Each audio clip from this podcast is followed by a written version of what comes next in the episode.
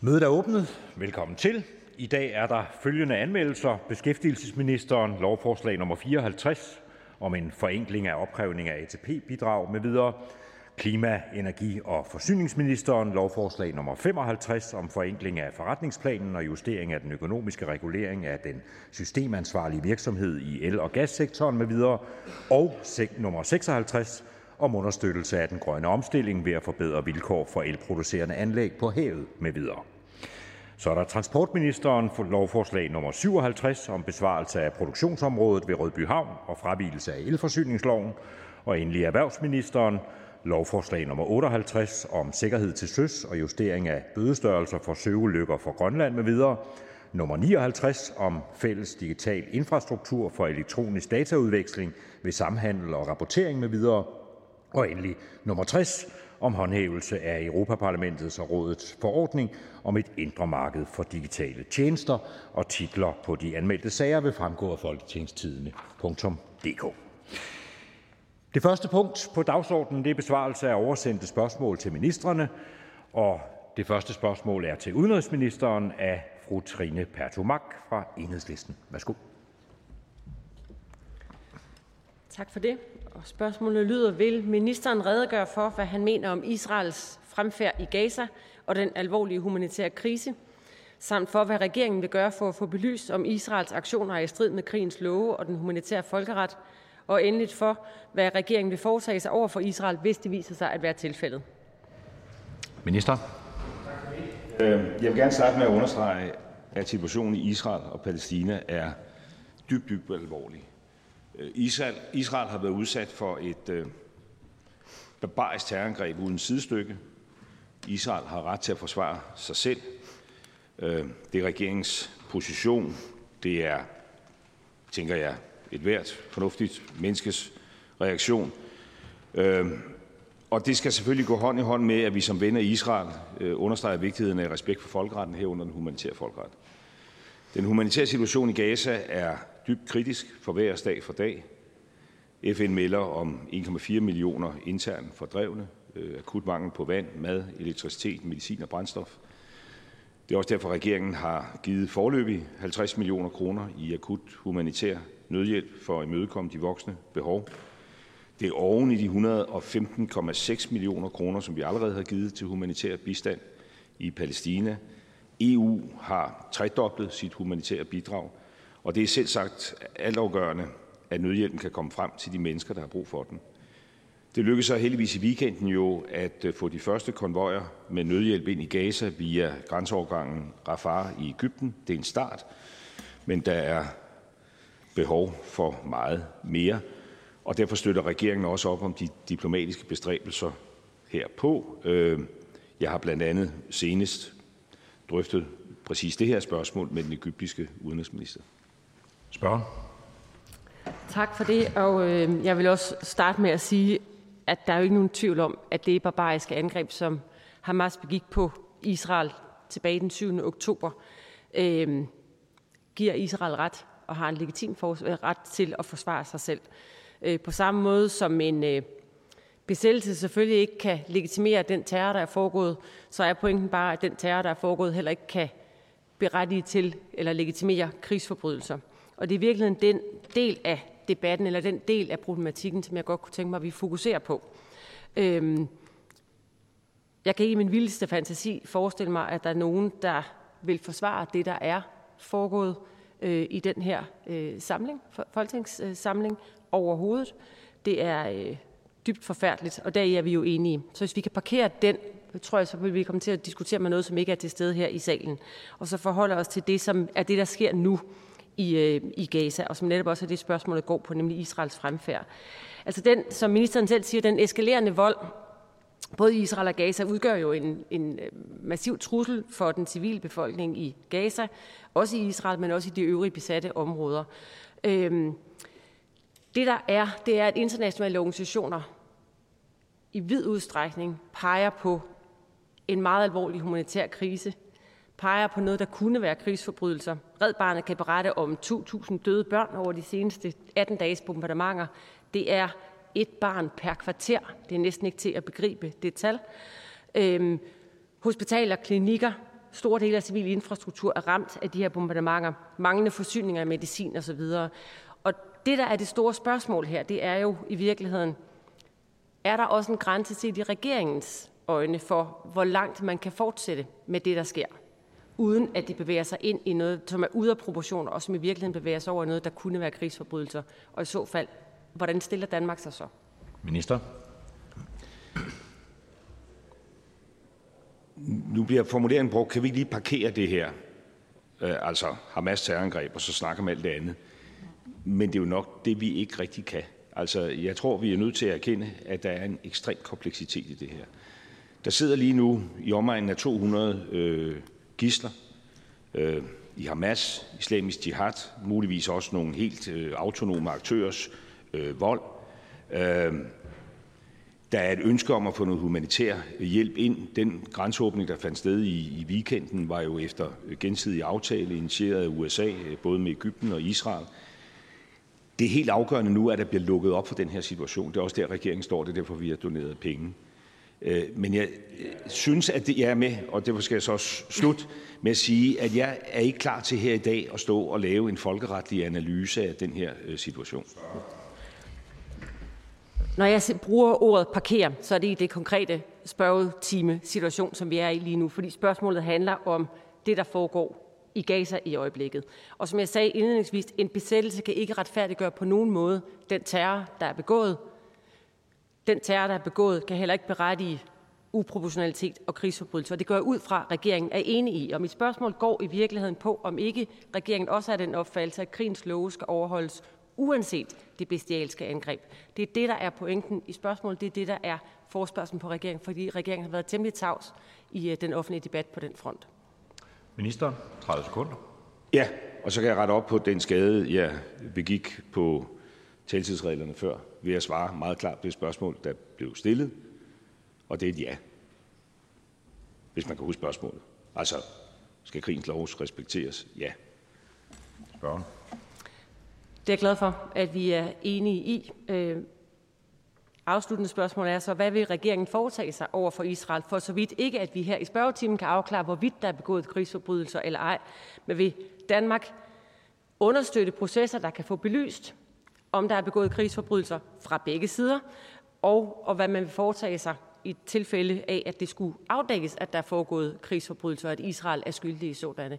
Hvad vil regeringen så foretage sig? Ministeren. Altså først og fremmest bruger vi vores politiske energi i det, jeg dog ikke tror, man skal oversælge vores øh, øh, konkrete øh, betydning, men vi har en stemme i verdenssamfundet på at bidrage til at få løsnet op på det helt konkrete. Det er derfor, vi har foretaget en bevilling, øh, også understøttet det i EU. Det er derfor, jeg selv har ført samtaler med den jordanske, den egyptiske, øh, udenrigsminister, den saudiske, den israelske. Øh, og det budskab, der lyder fra os alle steder, det er, at vi er Israels ven, vi står på Israels side, ret til modangreb, men man skal tænke sig om. Det er også Israels egen øh, interesse, øh, og der skal udvirkes øh, løsninger, der sikrer øh, humanitær adgang med, med nødhjælp. Og dermed tak til både spørgeren og til udenrigsministeren. For næste spørgsmål er til en ny minister. Det er finansministeren, og spørgeren er fru Solbjørg Jacobsen fra Liberal Alliance. Værsgo.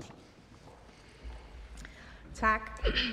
Og spørgsmålet lyder, mener ministeren, at den meget store vækst i antallet af administrativt ansatte i staten, siden ministeren tiltrådte, vidner om en tilstrækkelig stram økonomistyring? Minister. Tak for spørgsmålet. Øh, det er rigtigt, at vi de senere år har set en stigning i antallet af statslige ansatte, der løser administrative opgaver. Og som finansminister så er jeg naturligvis øh, opmærksom på den udvikling. Det er også vanskeligt at lave en, en præcis opgørelse af antallet af administrativt ansatte, men der er lavet forskellige opgørelser for blandt andet Dansk Industri, øh, CEPOS og også i Finansministeriet. Alle opgørelserne tegner et enslydende billede af, at der er sket en stigning i antallet af offentlige ansatte samlet set, at der er sket en stigning blandt ansatte, som kan, kan karakteriseres som administrative, og at stigningen især har været stor i staten. Spørgsmålet går på, om udviklingen skyldes udfordringer med økonomistyringen. Jeg tror ikke, det er det, der er den øh, største udfordring her. Siden indførelsen af budgetloven er det generelle billede, at de offentlige udgifter holder sig inden for de fastsatte udgiftslofter. Udviklingen i ansatte skal ses i lyset af, at vi som Folketing har prioriteret flere penge til flere områder de seneste 10 år. Og kigger vi isoleret på udgifterne i staten, så har både genopretningen af skattevæsenet og håndteringen af corona spillet en rolle. Det har været vigtige opgaver, der der er blevet løst. Men man må også sige, at det forklarer ikke hele udviklingen. Og der er brug for, at vi sætter ind de steder, hvor udviklingen skal vendes, og regeringen er allerede i gang. Vi har på finanslovsforslaget for 2024 lagt op til at gennemføre besparelser på, i staten på 400 millioner kroner årligt allerede til næste år. Og det kommer i tillæg til administrationsbesparelserne på en milliard kroner i kommuner og regioner, også til næste år. Og jeg kan her give tilsavn om, at vi arbejder videre, fordi vores ønske er at nedbringe de administrative omkostninger, også i staten, sådan at vi kan bruge pengene mere målrettet på andre vigtige opgaver. Spørgeren. Ja, og det, det har jo været et, øh, en udvikling, vi har set, og jeg er glad for, at finansministeren også bakker op om, at det er en udvikling, der er. Der er en stigning i offentlige ansatte, og det er på trods af, at vi ser partier efter partier, og selv inklusiv i Liberal Alliance, og også Socialdemokratiet var også i gang i valgkampen med at forklare, at der er alt for mange og flere ansatte, den stigning skal ikke blive ved, og byråkratiet er for stort. Er man overhovedet klar til at sætte handling bag det ord, og generelt skære ned på det byråkrati, der er, uden at indføre nyt? Altså, vi har jo sagt en regel øh, ind, to regler ud, men Socialdemokratiet, det, det lød i øh, valgkampen, at øh, en regel ind og en regel ud. Det er ikke det, jeg oplever, at der, der reelt sker. Og når vi ser, at der er, altså siden ministeren blev udnævnt som finansministeren i 2019, så var der øh, 87.000, der arbejdede med administrationen af de offentlige, og her fire år senere, så er det mere end 100.000. Altså det er tale om en stigning på 15 procent. Hvor er det ambitionerne om, hvor henne der skal skæres, er henne? Er der noget konkret, minister kan øh, henvise til? Minister. Ja, det er der, og det var det, jeg øh, oplyste til spørgeren for øh, cirka et minut siden. Nemlig, at vi i det finanslovsforslag, vi har fremlagt, går ind og skærer 400 millioner kroner på statslig administration. Det vil sige det, der foregår i ministerier og styrelser. Og ved siden af det, så kigger vi også ud i kommuner og regioner, hvor der også har været en stigning i administration. Og det vi gør der, det er, at vi siger jo, at de penge, vi får ind ved, at man skærer ned på administrationen i kommunerne og regionerne, dem bruger vi så til at give et lønløft for blandt andet sosuer, sygeplejersker og pædagoger, og det er det, vi sidder og forhandler med vores medarbejdere netop nu. Det synes vi er en klogere måde at bruge penge. Igen, det er beløb, jeg hører, der skal skæres på for offentlige ansatte. Hvor i ligger muligheden for at frigive det beløb? Vi kan jo se også i kommunerne, der er også en stigning der. Vi i Liberale Alliance, vi er ved også at kigge ned i, hvor er det, hvad er det så, man skal prioritere væk? Fordi det er det, det hele handler om. Hvor er det så, vi tør gå på kompromis med noget andet, så at vi kan lade være med at have så mange offentlige ansatte. Og, øh, og det synes vi er, er meget vigtigt, at vi får sat konkret eksempel på. Og grunden til, at vi har mere administrative udgifter i staten også, det er fordi, at regel, øh, mageriet, det kører bare videre. Vi, vi kan ikke se, at, at vi giver staten den lempelse af byråkratiske regler. Minister. Jamen, jeg er meget enig i, at øh, vi skal se på, om vi kan afskaffe noget af byråkratiet. Og en del af den aftale, vi lavede med kommunerne og regionerne øh, før sommerferien, går netop også på, at de skal skære ned på administration. Men vi skal så til gengæld fra statens side også øh, hjælpe med at se på, hvordan vi kan fjerne regler. Og de skal selv se på, hvordan unødvendig byråkrati kan komme væk. Og, og det er en tendens, der har været i de senere år, at der er kommet mere byråkrati, og det er vi nødt til at få skåret ned på. Og så vil jeg også bare sige til spørgeren, der er i min verden forskel på, om det generelt er, at man ansætter flere offentlige ansatte, eller det er administrative øh, medarbejdere. Vi har blandt andet inden for ældreområdet jo udsigt til heldigvis, at der kommer flere ældre i de kommende år. Og der tror jeg altså, det er vigtigt, at vi også har de sosuer, der er brug for. Spørgen. Den sidste del tror jeg ikke, der er nogen, der er uenige med øh, finansministeren i. Det, som jeg savner igen, det er, hvor skærer vi ned på byråkratiet? Seneste eksempel, der er tit folk, der spørger, kan du være mere konkret? Seneste eksempel er en kontanthjælpsaftale, hvor vi strammer nogle regler, vi skærer på nogle satser, som gør, at det her område, det frigiver nogle midler. Dem tør vi ikke tage ud og give til for eksempel flere sosuer ud i ældreplejen. Nej, det bliver holdt i systemet. Så det vil sige, det er det er midler, der frigives, men man, man indsætter nye regler, som gør, at der er ny administration, der skal være nyt byråkrati. Jeg kan ikke se, hvor at finansministeren Minister. og regeringen skærer ned på byråkratiet. Ministeren. Jamen, I modsætning til den regering, som øh, spørgerens parti var medlem af, så går vi faktisk i denne her regering ind og gør noget aktivt og konkret. Og det er derfor, vi har lavet aftalen med øh, kommunerne og regionerne om, at de til næste år samlet set skal skære ned på byråkratiet for en milliard kroner. De er kommet med en række konkrete forslag. Vi øh, er også på banen, og sammen så vil vi prøve at se, hvordan vi bedst muligt kan fjerne unødvendig dokumentation og også nogle af de øh, opgaver, som gør, at man er nødt til at have flere administrativt ansatte, end vi synes er fornuftigt. Til gengæld så kan vi bruge de penge, vi sparer på det, til at give en bedre løn og bedre vilkår for nogle af de medarbejdere, vi har allermest brug for i vores velfærdssamfund, blandt andet sosu'er, sygeplejersker og pædagoger. Og det synes jeg er rigtig fornuftigt. Tak til både spørgeren og finansministeren. For næste spørgsmål er til en ny minister, nemlig til indrigs- og sundhedsministeren, og spørgsmålet stilles af fru Louise Brown fra Liberal Alliance. Værsgo. Tak for det. Og spørgsmålet lyder: Mener ministeren, at man i regionerne prioriterer midlerne rigtigt, når man eksempelvis på Odense Universitetshospital har brugt 11 millioner kroner på kunst og 35,5 millioner kroner på Aarhus Universitetshospital? Minister. Som det fremgår af spørgsmålets ordlyd, så er det nemlig regionernes opgave at prioritere i budgetterne. Og i sidste ende er det derfor også op til regionsrådsmedlemmerne, de folkevalgte, at prioritere og stå på mål for de dispositioner, som de foretager, herunder også i hvilket omfang, at der indkøbes øh, kunst til hospitalerne.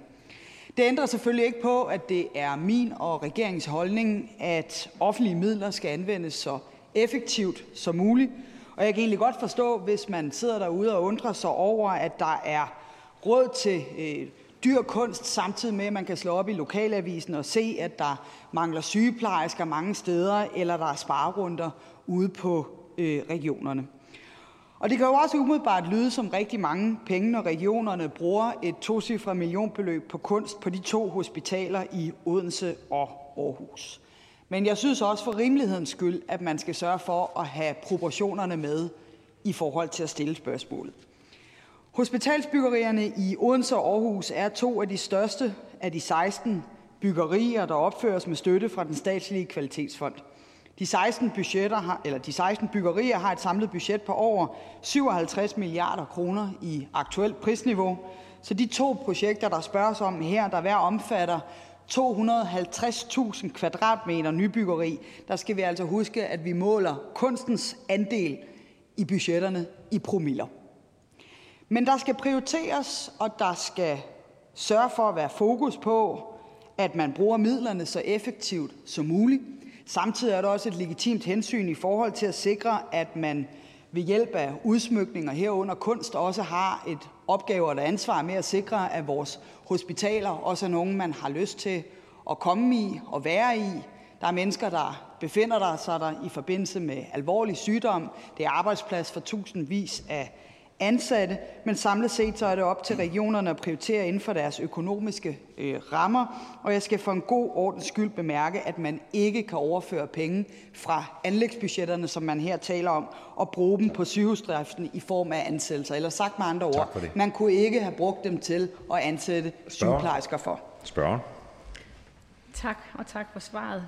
Øh, jeg er glad for, at ministeren øh, også anerkender, at det kan virke mærkeligt for borgerne at, at sidde derude og, og høre, at der bliver brugt penge på kunst på et hospital, hvis man måske står på øh, venteliste til en, en, en behandling. Øhm, men når man nu for eksempel på Aarhus Universitetshospital rent faktisk har reduceret antallet af kontorpladser for netop at spare i, i anlægsbudget, så har man alligevel fundet øh, 2,9 millioner til en bronzeskulptur. Vil ministeren ikke øh, give mig ret i, at det nok er et udtryk for, at der sådan set ikke mangler penge, men at der mangler fornuft? Minister.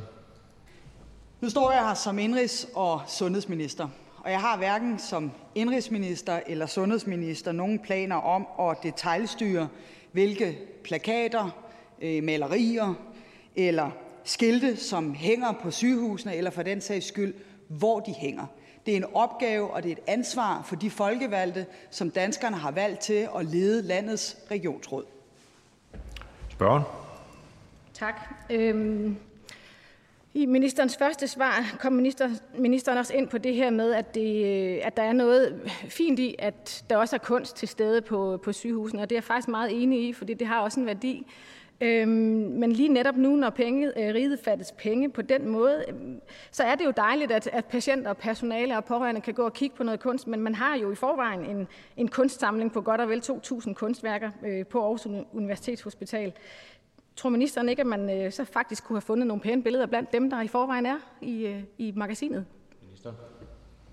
Jeg er ikke nærmere som minister bekendt med, øh, hvilken kunstsamling der måtte være gemt øh, i hvilke kældre, eller hvordan de i øvrigt er benyttet på regionens forskellige institutioner og mange tusindvis af kvadratmeter. Jeg har selvfølgelig en forventning om, at når man har kunst liggende, så sørger man også for at få det bragt i anvendelse på bedste vis. I sidste ende er det op til regionerne at sørge for at øh, prioritere. Vi mener fra regeringens side, at de offentlige midler skal bruges så effektivt øh, som muligt. Men jeg er da nødt til at spørge ordføreren, øh, også ud fra spørgsmålet her i dag, at jeg håber da virkelig ikke, hvis Liberal Alliance mener, at det nu er op til øh, landets regering eller 179 folketingsmedlemmer at sidde og detaljstyre, hvad der må købes ind ude på den enkelte institution, men der også er noget tillid til de mennesker, der er folkevalgt til at varetage nogle opgaver, at de også står på mål for, hvilke dispositioner der foretages. Spørgen. Øh, vi har absolut tillid, og, øh, og det er også en, en, en stor del af det, der skal til, som jeg ser det. Øhm, men jeg kan godt undre mig over, at man i regionerne øh, råber på flere midler og råber på flere penge, øh, når det er sådan her, man prioriterer sine midler. Der er ministeren ikke, vil ministeren ikke give mig ret i, at det kan lyde mærkeligt, at man ude i regionerne øh, gerne vil have flere midler, når der nu bliver prioriteret på den måde, som der gør? Minister. Altså, jeg synes igen, man skal være opmærksom på, at man kan ikke få fald til at tro, at de her penge de kunne have været brugt til at øh, indkøbe medicin eller ansætte øh, nogle nye sygeplejersker, øh, hvis det var, der i øvrigt øh, var nogle øh, stillinger, man, man kunne lade sig besætte. Man skal nok skelne imellem, hvad der er anlægsbudgetter og hvad der er driftsbudgetter, for også at være ærlig i sin diskussion her. Jeg har den holdning, at regionerne, sygehusene skal anvende midlerne så effektivt som overhovedet muligt, så vi sikrer, at vi får mest mulig sundhed øh, for pengene, og samtidig synes jeg naturligvis også, der er en opgave, der handler om at sikre, at vores hospitaler behøver heller ikke, øh, undskyld mig, at være grimme forstået på den måde, at det er fint nok at have et eller andet hensyn til, at der også skal være en eller anden form for udsmykning, og der har man sikkert også fra regionernes side mulighed for at bringe kunst i anvendelse. Tak til ministeren, og jeg vil godt, og det er ikke øh, i forhold lige til ministeren, men i det hele taget, nu har vi været tre igennem, øh, det, det ur, der tæller ned foran jer, det er ikke vejledende. Men tak til ministeren, og øh, vi går videre i spørgerækken, nemlig til justitsministeren. Og første spørgsmål er fra hr. Mikkel Bjørn fra Dansk Folkeparti. Værsgo.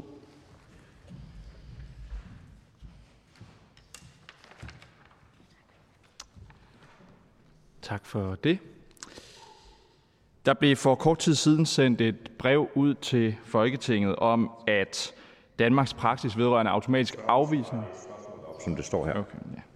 Okay, hvad er ministerens holdning til, at en ændret fortolkning af Danmarks internationale forpligtelser efter den europæiske menneskerettighedskonvention kan ændre den administrative praksis i Danmark vedrørende eksempelvis juridisk kønsskifte for mindreårige fra den ene dag til den anden?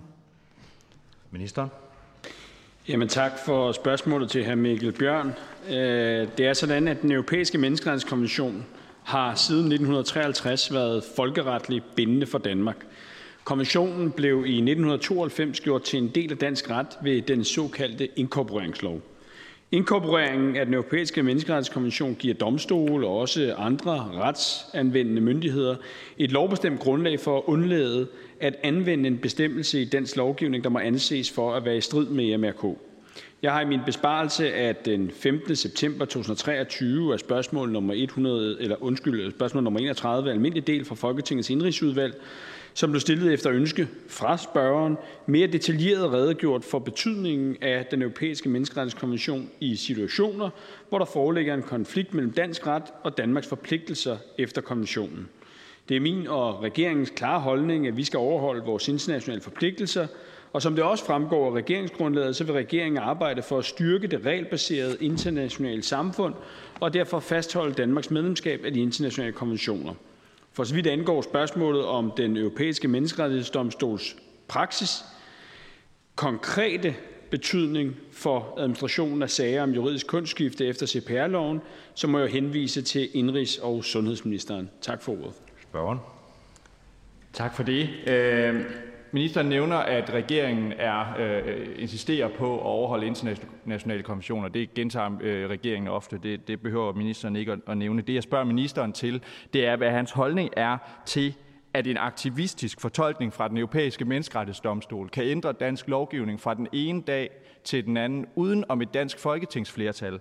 Den 16. august 2022 der var den daværende regering ude med et lovforslag øh, om at fjerne den nedre aldersgrænse for juridisk kønsskifte. Det forslag bare aldrig behandlet på grund af folketingsvalget. Men synes øh, ministeren ikke, det er problematisk, at et lovforslag, der før vurderedes og skulle vedtages her i Folketinget, før at gøre sig gældende ude i det danske samfund, fra den ene dag til den anden kan ændres administrativt af den europæiske menneskerettighedsdomstol uden om et dansk folketingsflertal. Det kan jeg forsikre ministeren om, det synes vi i hvert fald i Dansk Folkeparti, fordi det betyder jo i princippet, at den europæiske menneskerettighedsdomstol kan omfortolke alle dele af dansk lovgivning fra den ene dag til den anden. Det kunne være skatteprocenten, det kunne være øh, arveafgiften, det kunne være altså øh, alle mulige ting i det danske samfund. Det kan den europæiske menneskerettighedsdomstol gå ind og omfortolke fra den ene dag til den anden, udenom et dansk folketingsflertal. Og det kunne jeg godt tænke mig at høre ministeren redegøre for, om han synes er demokratisk forsvarligt. Ministeren. Jeg, jeg tror, jeg vil starte med at sige, at de konkrete eksempler, som spørgeren øh, lister op, øh, tror jeg ikke øh, er omfattet øh, af rammerne for den europæiske menneskerettighedskonvention. Øh, når det er sagt, øh, så kan jeg jo godt politisk fra tid til anden efter konkrete afgørelser være frustreret over den måde, afgørelserne nu engang falder ud. Jeg har også tidligere ytret kritik af og, øh, og, øh, og delt øh, frustration over det, man i hvert fald tidligere har kunne øh, kende som den europæiske menneskerettighedsdomstols dynamiske fortolkning af konventionen. Og det er jo også derfor, at vi i regeringsgrundlaget har tydeligt tilkendegivet, at vi er klar til både at udfordre og afsøge de rammer, som det er, konventionerne sætter op. Nu siger ministeren, at han tror ikke, at den europæiske menneskerettighedskonvention er omfattet, eller de ting, jeg nævner, ikke er omfattet af den konvention. Men det er jo det, der er problemet. Det er jo det, der er kernen i mit spørgsmål. Fordi den europæiske menneskerettighedsdomstol er meget aktivistisk. Den udvider hele tiden sin fortolkningsramme. Og det vil sige, hvad den opfatter som indbefattet af den europæiske menneskerettighedskonvention i overmorgen, jamen det kan være noget helt andet, end den opfatter i dag. Så jeg spørger ministeren igen, synes han, det er demokratisk forsvarligt at lade den europæiske menneskerettighedsdomstol øh, forvalte dansk lovgivning? Bør det ikke være et dansk folketingsflertal, der varetager det? Jo, og et dansk folketingsflertal har jo også tilsluttet sig øh, konventionen, og dermed jo også øh, det forhold, at man har en domstol, der løbende i overensstemmelse med virkelighedens udvikling fortolker, hvordan konventionen tolkes. Jeg deler så spørgerens sådan jeg ved ikke, om jeg deler kritikken lige så langt, som spørgeren har den, men jeg har også haft eksempler og konkrete afgørelser, jeg gennem tiden i hvert fald har været frustreret over. Et eksempel kunne for eksempel være, være sagen øh, Sørensen og Rasmussen øh, mod Danmark, hvor det er, at også en afgørelse fra domstolen gav anledning til, at man afskaffede eksklusivaftaler i Danmark. Vi har også haft andre afgørelser, og det er også derfor, både under tidligere regeringer, men med Københavnererklæringen, har sat nogle rammer op for, hvordan at øh, man mener, at, øh, at øh, der skal arbejdes inden for konventionen og med domstolens fortolkning, og også derfor, at Danmark aktivt vil gå ind i denne her afgrænsning og afsøgning af rammerne for konventionen. Danskerne og Danmark har på intet tidspunkt givet mandat til at uddelegere al lovgivningskompetence til den europæiske menneskerettighedsdomstol. Og det er det, der er essensen af mit spørgsmål, og det er det, der er essensen af den her problematik.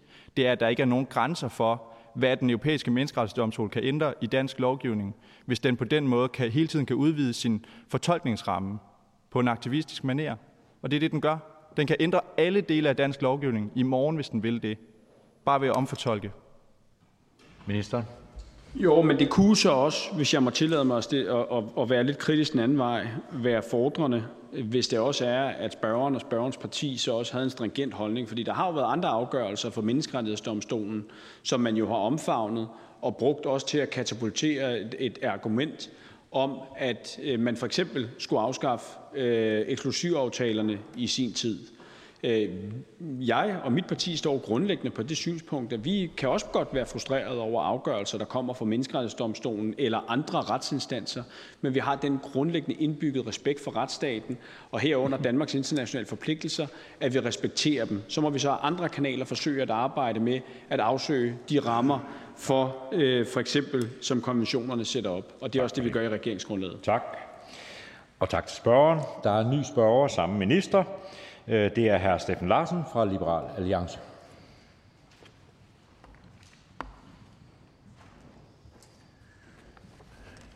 Ja, tak. Mener ministeren, at det faktum, at vi i Danmark varetægtsfængsler langt flere end i Sverige, Norge og Finland, kan være en indikation på, at vi har et retssikkerhedsmæssigt problem, og at vi varetægtsfængsler for mange i Danmark? Minister. Tak til hr. Steffen Larsen for spørgsmålet. Øh, altså min grundlæggende holdning er, at der er gode grunde til, at vi kan varetægtsfængsle sigtet under politiets efterforskning og behandlingen af en straffesag. Varetægtsfængsling det kan være nødvendigt for at forhindre, at den sigtede flygter, begår nye lignende overtrædelser eller påvirker efterforskningen. I meget alvorlige sager der kan varetægtsfængsling også være nødvendigt af hensyn til retsfølelsen det kan blandt andet sikre, at offeret ikke risikerer at møde gerningspersonen på gaden under politiets efterforskning.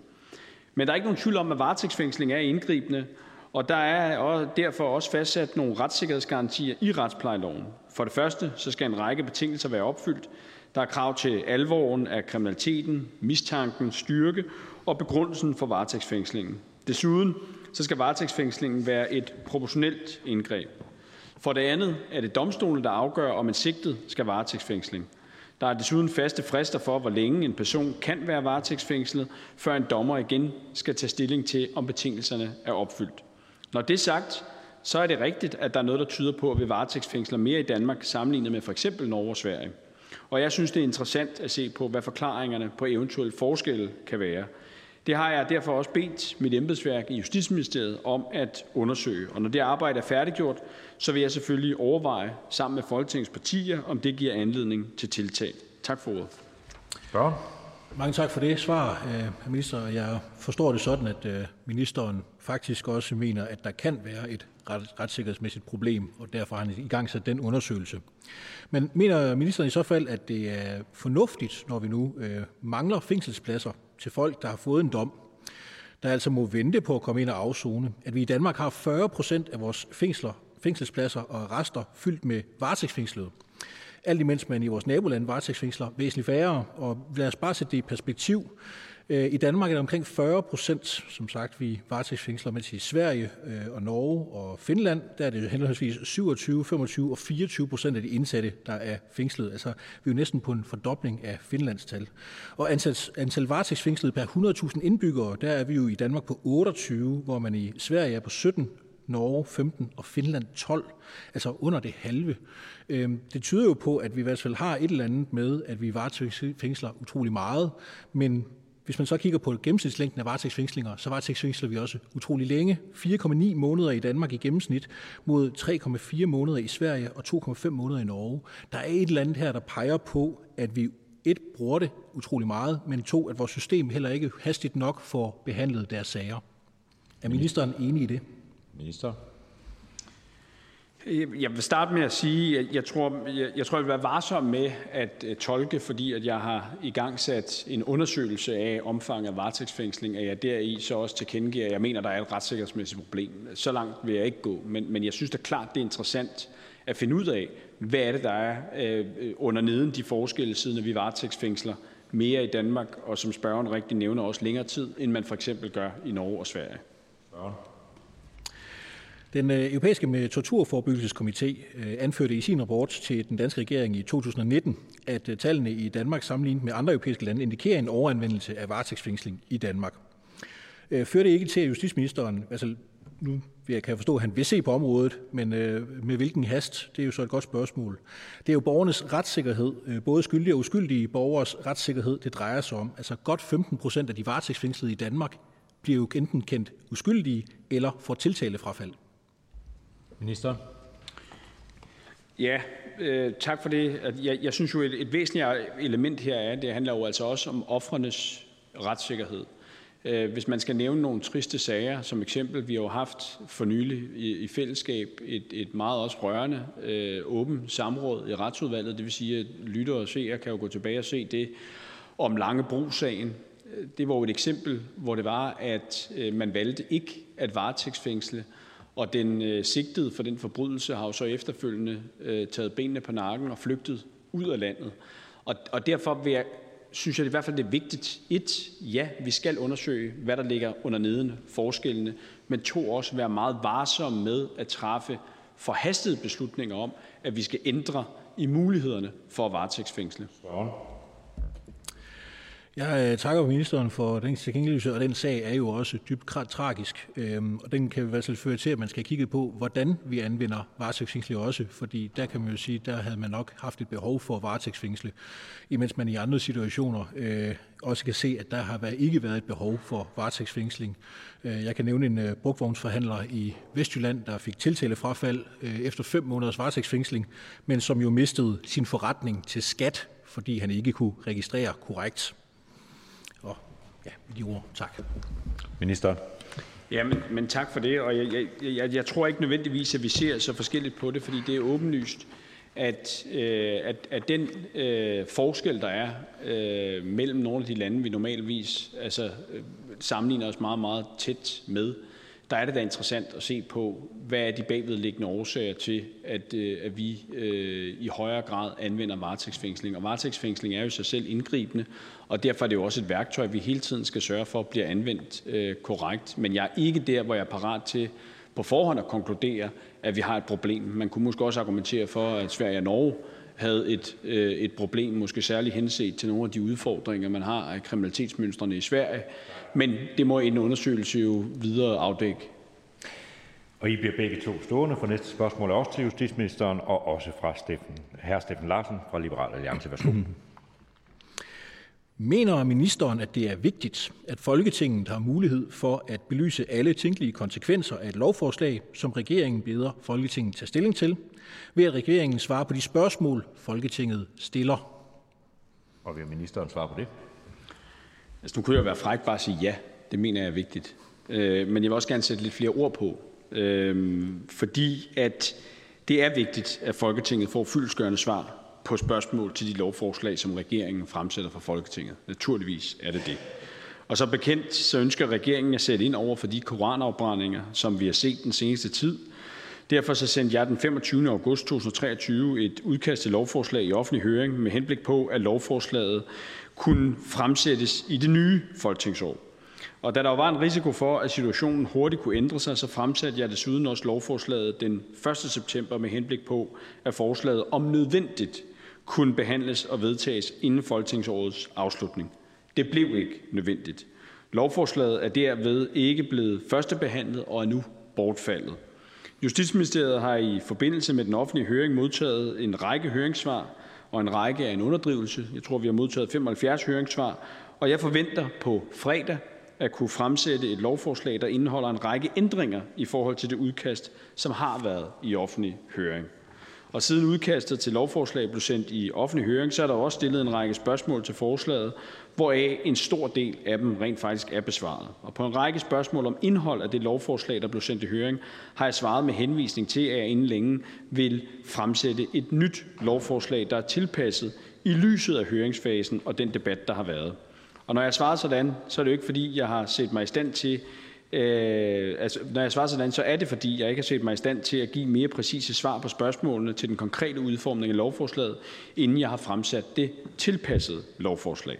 Og det bemærkes altså også i den forbindelse, at det fremgår af punkt 5.4 i håndbog i folketingsarbejde, at spørgsmål til udkast til lovforslag og besvarelse heraf normalt afventer lovforslagets fremsættelse. Og når jeg forventeligt på fredag har fremsat lovforslaget, vil det skulle behandles fuldstændig i overensstemmelse med de almindelige processer for behandling af lovforslag her i Folketingssalen. Og det vil på sædvanlig vis være muligt at stille spørgsmål til lovforslaget, og jeg vil selvfølgelig også stå fuldt til rådighed for at besvare de spørgsmål. Spørgeren. Jamen tak for svar til ministeren. Øh, ministeren fremlagde jo L 133 i sidste samling, øh, og der øh, var ministerens påstand, at det var en nålestiksoperation. Noget, som vi jo også betvivlede på det kraftigste i Liberal Alliance. Og derfor har vi naturligvis så stillet spørgsmål for at hjælpe ministeren med at få afklaret, hvorvidt det nu var i den målestiksoperation, som ministeren påstod, at det var. Øhm, fordi det kunne jo være rart at få sandheden frem. Øh, og derfor har vi jo stillet de spørgsmål, og det er jo også derfor, vi øh, undrede over, at vi ikke fik svar, fordi det var jo fremsat lovforslaget, og deraf så skulle man jo kunne forvente at få reelle svar på spørgsmålet. Nu er jeg så også godt nok klar over, at ministeren han øh, kommer med en øh, ændret udgave nu her, så må vi jo se, øh, hvad det indebærer. Men øh, Derfor er det jo stadig øh, øh, stillet til undring, at man ikke får svar på de spørgsmål, man har stillet til det spørgsmål eller til det lovforslag, som regeringen fremsatte. Øhm, og det, det gør jo, at, at vi undrer os, altså, fordi vi fik jo ikke svar. Og vi fik jo øh, det svar, de svar, jeg har fået, har jo været en henførelse til et svar til hr. Morten Messerschmidt, som ikke var et svar på nogle af spørgsmålene. Og derfor så undrer det jo mig jo, hvorfor vi ikke får de svar. Fordi det ville da have været rart at få afklaret, hvilke problemer der lå i det. Også fordi, så kunne vi jo have et sammenligningsgrundlag med det nye lovforslag, som øh, ministeren barsler med. Så vi altså også kunne tage højde for, om du får løst nogle af de problemer, du kunne være stødt, eller de kunne være stødt på, herr minister. Minister. Ja, jeg vil starte med noget med på, det er jo et, et, et, et meget processuelt spørgsmål, men alligevel så ligger der nogle, nogle politiske tilkendegivelser i spørgsmålet. Jeg vil stadig fastholde, at også det daværende øh, lovforslag, som nu er bortfaldet, øh, som blev fremsat i den sidste samling, at det er en øh, nålestiksoperation. Altså omfanget af øh, koranafbrændinger, som vi har set. Vi er snart op på 500 anmeldte demonstrationer af øh, afbrænding af flag eller koraner siden øh, sommer. Øh, det er min faste overbevisning, at det, der var fremlagt den sidste samling, også rammer klart ned i, i det. Og det er klart, de mange høringssvar, herunder også spørgerens egen spørgsmål, har jo selvfølgelig givet os anledning til at tilrette det lovforslag, som vi fremsatte i sidste forsamling, som vi nu kommer til at fremsætte en ny dag på fredag. Spørgeren. Men øh, altså, kan vi så få øh, svar på vores spørgsmål til det nye lovforslag? Vil der faktisk komme reelle svar der, øh, eller vil det også bare være henførsel til andre svar, som ikke øh, medfører, at vi får de reelle svar, vi har brug for? Det vil være klædeligt, om ministeren lige kunne bekræfte, at hvis vi genfremstiller spørgsmålene til det nye forslag, om vi så vil få reelle svar der. Tak. Ministeren, halv minut. Jeg kan øh, fuldt bekræfte, at vi selvfølgelig vil gøre os de yderste bestræbelser på at svare så fyldestgørende som overhovedet muligt på alle de spørgsmål, der måtte komme. Jeg tror, hvis man gør sig den forventning, at ministeriet skal gå ind at agere en form for, øh, for, øh, for prøvedomstol for forskellige øh, eksempler eller sager, det er ikke sikkert, eller det kan jeg ikke garantere på forhånd, at vi vil kunne give et fuldstændigt øh, kokkeklart konkluderende svar på alt. Men vi vil selvfølgelig bestræbe os på at øh, svare så fyldesgørende på alle de spørgsmål, der måtte komme til det lovforslag, som vi fremsætter på fredag. Jamen, øh, kan ministeren så her svare på øh, et af vores spørgsmål? Altså vil det for eksempel være utilbørligt at afbrænde Davidstjernen, og dermed noget, der vil kunne straffes efter den øh, daværende L133? Davidstjernen indgår også i Israels flag, som vi jo så afbrændt øh, til weekendens demonstration øh, mod Israel. Vil det være ulovligt efter L 133? Fordi lige nu er det jo reelt lovligt efter den eksisterende paragraf 110e e, at afbrænde en fremmed nations flag til demonstration, da højesteret har kendt, at loven ikke trumfer borgernes ytringsfrihed til demonstrationer. Vil det være øh, noget, man kunne få et svar på? Ministeren. I det daværende lovforslag der var Davidstjernen ikke nævnt i lovforslagets bemærkninger som en genstand med væsentlig religiøs betydning. Men, men jeg vil igen sige øh, og bede øh, hr. Steffen Larsen om at afvente med tålmodighed, at vi øh, genfremsætter eller fremsætter et nyt lovforslag på fredag, hvor at, øh, at der vil være et endnu mere utvetydigt svar på det spørgsmål. Tak til spørgeren og til ministeren, og husk at holde jer til det spørgsmål, som rent faktisk bliver stillet, og ikke øh, udbrede det øh, voldsomt. Øh, næste det er til Miljøministeren af hr. Christian Bøsted fra Danmarksdemokraterne. Værsgo. Tak for det. Og spørgsmålet til ministeren er, er ministeren enig i, at det er nødvendigt at reducere prædationen af fisk fra sæl og skarv for at genoprette fiskebestande, som det fremgår af ministerhenvendelsen fra seks sjællandske borgmester, herunder næstformand i Socialdemokratiet Marie Stærke og fire andre borgmester fra ministerens eget parti? Ministeren. Ja, spørgsmålet her handler om havområdet omkring Sydsjælland og Stævns, Møn, Lolland og Falster. Øh, og det er helt rigtigt, det giver mulighed for unikke bestande af brakvandsarbor og øh, geder. Og øh, det er helt afgørende vigtigt, at der også fortsat er også muligheder for lystfisker øh, i det øh, område. Det er også rigtigt, at fiskene er presset. Der er flere årsager til det, skal vi måske være færre at sige, men det er også helt korrekt, at sæl og skav i nogle øh, lokale tilfælde kan være en medvirkende årsag. Lad os prøve at gå til det sådan systematisk. Begge danske sælarter, det er gråsæl og det er spættet sæl, og så også skaven øh, er jo fredet, det er selvfølgelig spørgeren bekendt, øh, og henholdsvis Habitatdirektivet og fuglebeskyttelsesdirektivet øh, beskytter dem. Men Naturstyrelsen kan give Øh, bruge de her undtagelsesbestemmer i direktiverne til at tillade at regulere sæl og skarv, blandt andet netop med hensyn til at beskytte sårbare fiskebestande. Så det er en rigtig god, god case, øh, det her. Jeg har bedt Aarhus Universitet om at se på problemstillingen med sæl og skarv præcis i det her område. Og vi fik rapporten i går, og derfor er det helt forståeligt, at man ikke har noget set den endnu, men jeg vil tillade mig at oversende rapporten til Folketinget, så man kan læse øh, den her rapport her. Øh, med hensyn til sæler, så når man frem til fra universitetets side, at der ikke er noget, der tyder på, at yderligere reduktion af de lokale bestande vil hjælpe genopretning af arbor og gede væsentligt i det sydøstlige øh, område, fordi sælernes indtag af rovfisk i området er marginalt, har man fundet ved at undersøge øh, sælerne. Men med hensyn til skarv, så kan det ifølge universitetet, universitetet ikke afvises, at skarv spiser arbor og gede i et omfang, der kan begrænse bestandens størrelse. Og derfor er det, at man fra statens side har reguleret årligt i området, og også vil være klar til øh, at gøre det. Det er afhængigt af, hvor mange redder man finder det pågældende år, men det vil man altså være klar til at gøre. Spørgeren. Tak for det. Jamen, øh, det lyder jo meget fint, men man kan jo selvfølgelig udbrede det her en lille smule og sige, det er jo ikke nødvendigvis kun i det område her, at man har et problem med skarv og sæl. Øh, senest har vi også fået en henvendelse fra øh, Limfjordsrådet, 18 kommuner, der dækker, der også påpeger, at det her det er et problem. Og der ligger også rapporter fra DTU Aqua, der viser, at det her det er et problem. Vi har sågar en af de fremmeste skarvforskere, der har været ude og sige, at det der med fiskebestandene i kystnære områder og få dem op på omgangshøjde igen, det kan vi glemme alt om, hvis ikke vi gør noget ved skarven. Og som ministeren rigtig nævner, så er jeg fuldt ud bekendt med, at i for nuværende er der fredninger på både skarv og sæl. Men det kunne jo være meget interessant at vide, når man fra ministerens side, når vi ser på de her problemstillinger, vi læser rapporterne og hører alle de henvendelser, vi får, også fra sportsfiskere og fisk, øh, Danmarks Fiskeriorganisation og noget, om ministeren så ikke synes, det kunne være på sin plads at kigge lidt mere øh, konstruktivt eller restriktivt på det område her, og retten generel henvendelse til EU og sige, at vi ikke nødt til i samarbejde at få gjort et eller andet. Fordi der er jo tydeligvis et problem, når man kigger på de henvendelser, der er fra forskellige organisationer og læser diverse rapporter. Tak. Ministeren.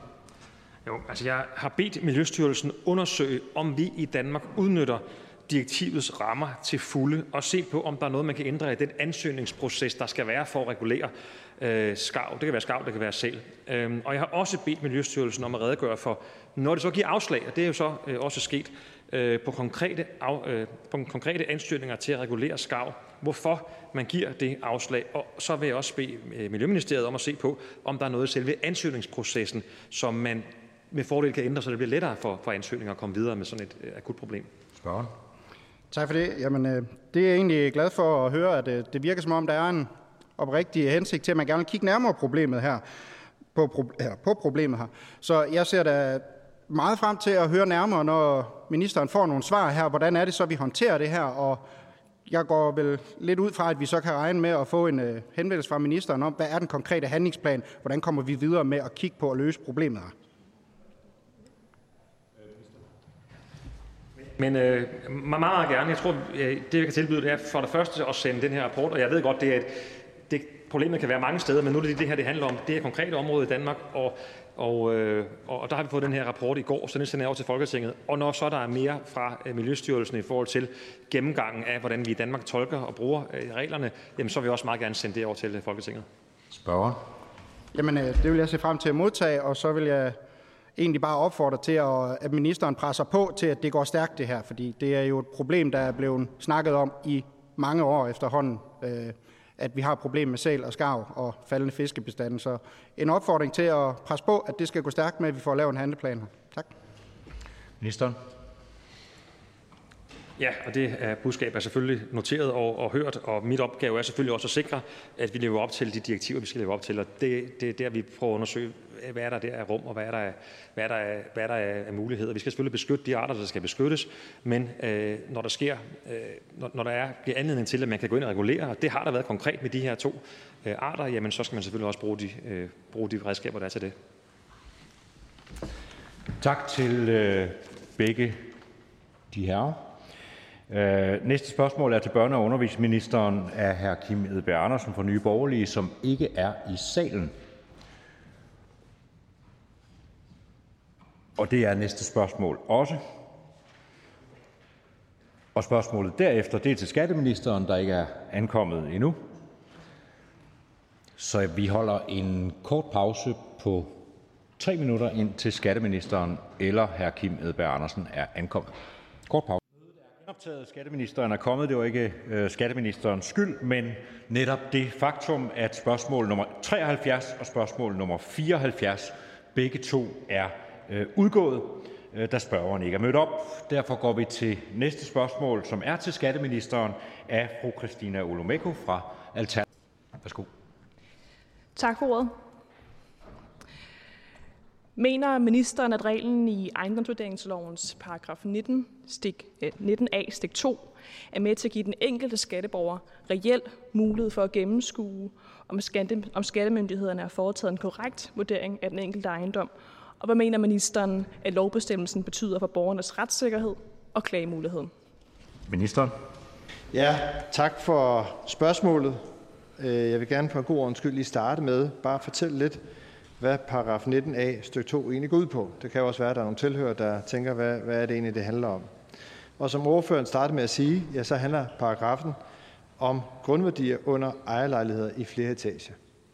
For hver enkelt lejlighed i en opgang skal der ansættes en grundværdi. Bestemmelsen medfører meget forenklet sagt, at grundværdien fastsættes for hver lejlighed ved at kigge på, værdien, hvad værdien af grunden ville have været, hvis der for hver enkelt lejlighed havde ligget et parcelhus. At man bruger parcelhus som udgangspunkt skyldes blandt andet, at der bliver solgt meget få grunde, der anvendes til ejerlejligheder. Det har, øh, det har derfor vist sig ikke at være muligt at tage direkte udgangspunkt i handelspriserne for ejerlejligheder, når man laver grundværdier. Bestemmelsen muliggør hertil, at vi kan tage højde for forskellen i beliggenhed på to lejligheder, også selvom de ligger i samme opgang. For eksempel ved en lejlighed på 10. sal med kig ud over Amager Strand få en højere ejendomsværdi og dermed en grundværdi end stuelejligheden i samme bygning. Det svarer til, at et parcelhus med havudsigt vil have en højere grundværdi end et parcelhus, der ligger ud til en trafikeret vej. Bestemmelsen sikrer også, at beliggenhed vurderes og beskattes ensartet, uafhængig af, om man bor i et parcelhus eller i en ejerlejlighed, hvis de to boliger har samme ejendomsværdi og samme bygningskarakteristika herunder størrelse. Man kan som ejerlejlighedsejer grundlæggende klage over sin vurdering på samme måde som en ejer af et parcelhus. Man vil for eksempel kunne klage over, at datagrundlaget, f.eks. BBR-data, er forkert, at de såkaldte referenceejendomme, som Vurderingsstyrelsen har anvendt, ikke er sammenlignelige med ens egen bolig, eller at lejligheden har en særlig beliggenhed, som der ikke er taget højde for i vurderingen. Jeg mener grundlæggende, at modellen er rimelig, fordi grundværdien bliver ensartet for en ejerlejlighed og for et enfamiliehus, som er lige store, og hvor ejendomsværdien er den samme. Træfsikkerheden for ejendomsværdierne for ejerlejligheder er ca. 89 procent i de foreløbige 2022-vurderinger, mens den var 64 procent i det gamle vurderingssystem. Og det viser så også noget om, at man med den nuværende model rammer mere præcist. Tak. Spørger. Tak for svaret til ministeren. Ministeren er inde på, at, øh, at borgerne kan klage, blandt andet for eksempel, hvis, øh, hvis de mener, at ejendommens beliggenhed ikke er, er taget med i vurderingen af grundværdien. Jeg tror nu bare stadig, at det for rigtig mange borgere øh, er svært at gennemskue, så hvilke konkrete forhold, der ligger til grund for beregningen af etageejendommenes grundværdi, og ikke mindst hvilket grundlag man så skal bruge til at klage over ejendomsvurderingen på. Øhm, og ministeren var inde på, at det jo måske ikke er for alle, der, der, der lige har læst paragrafen og, og kender den, så jeg vil lige for god undskyld også lige læse den op. Paragraf 19a, stik 2 i ejendomsvurderingsloven. Og den lyder jo, citat, start. For ejendommen omfattet af stik 1, der alene anvendes til etageboligbebyggelse til ejerlejligheder, ansættes en grundværdi for hvert enkelt ejerlejlighed ved fra en standardiseret ejendomsværdi for ejerlejlighederne fratrækker fratrække ejerlejlighedens bygningsværdi. Bygningsværdien ansættes ud fra bygningsværdien per kvadratmeter boligareal for standardiserede enfamilieshuse, der har samme standardiserede ejendomsværdi per kvadratmeter boligareal som den standardiserede ejerlejlighed. Bygningsværdien har en standardiseret enfamilieshus.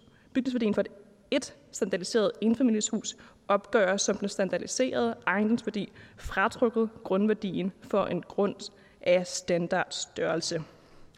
Citat slut. Og ja, det var ret kringlet for mig at læse op. Øhm, og som ministeren kan se, og som, som lytterne måske også kan se, så, så har man jo med den her lovbestemmelse ikke nogen intention om at beskatte grundens værdi i ubebygget tilstand. Hele lovbestemmelsen er jo en opfundet formel, som forvaltningen skal beskatte ud fra. Og betyder bestemmelsen ikke, at den enkelte vurdering reelt er fjernet fuldstændig fra tanken om, at grundlaget for grundskyld skal have en forbindelse til virkeligheden, altså en bestræbelse på at tilnærme sig en markedsværdi? Minister? Jeg tror, jeg forstår godt, det er kringlet at læse den paragraf op, og jeg tror, den var lige så kringlet at forstå, hvis det var det, vi sendte ud til borgerne fuldstændig udhjulpet. Derfor er der en kæmpe opgave i at vejlede borgerne. Og man skal holde tungen lige i munden her.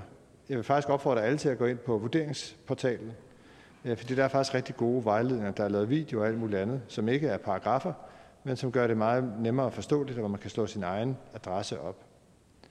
Og så er det sådan, at vi er i gang med at sende 2020-vurderinger ud.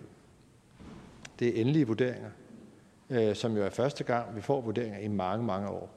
Og så har vi lige sendt forløbige 2022-vurderinger ud. Når man sender de endelige vurderinger ud, så får man hele grundlaget, man kan rette i data. Det kan man ikke i de forlige vurderinger. Og det vil sige, for mange vil der være en oplevelse af, at når man får de endelige vurderinger, jamen så er det meget mere intuitivt, hvad er det egentlig, der ligger til grund for den vurdering. Man får mulighed for at rette den data, og man får også mulighed for at klage over det. Spørgeren. Tak til ministeren for, for at redegøre for, for den måde, man, man kan klage på. Men det, jeg egentlig spørger til, det er, om, om ministeren mener, at altså, borgerne har, en, har et reelt grundlag for at forstå deres egen ejendomsvurdering, hvis vurderingen ikke er lavet på observerbare forhold i virkeligheden. Mener ministeren, at det er legitimt? Kan borgerne reelt, hvad er grundlaget, borgerne kan klage, kan klage ud fra? Minister. Det er klart, hvis vi havde lavet et system, som var fuldstændig frakoblet i virkeligheden, så ville det også det være underligt, at der var nogen, der havde siddet og truffet beslutning om det. Så dumme har de trods alt ikke været i dem, der har været med til at træffe den beslutning. De har faktisk lavet en beslutning om at lave et ejendomsvurderingssystem, som i højere grad bygger sig på virkeligheden, end det der var, og som er mere retvisende. Derfor bygger det for eksempel på ejendomshandler de seneste øh, 6 år, 15 referenceejendomme, altså faktiske ejendomshandler. Det bygger sig på de faktiske data, der ligger til grund for ens lejlighed eller ens hus. Og det bygger sig på noget, der er objektivt, i stedet for at være subjektivt. Noget, der er automatisk, i stedet for at være manuelt, og dermed noget, som faktisk er mere ensartet, og man så borger får nemmere adgang til at finde ud af, hvad er det egentlig for noget data, der ligger grund, til grund for de vurderinger. Spørgen. Godt, så helt til sidst, så skal jeg bare forstå, er det korrekt forstået, at ministeren mener, at vurderingen og dermed også beregningerne af etageejendommenes grundværdi med det her nye system i højere grad er baseret på virkeligheden, altså markedsværdien i forhold til det gamle system? Minister. Ja, vi kan jo se, at træfsikkerheden øh, i det nye system er cirka 90 procent, hvor i det gamle var det cirka 64 procent. Så ja, baseret på de øh, data, øh, så ser det ud til, at det nye system er bedre i overensstemmelse med de faktiske handelspriser end det gamle system.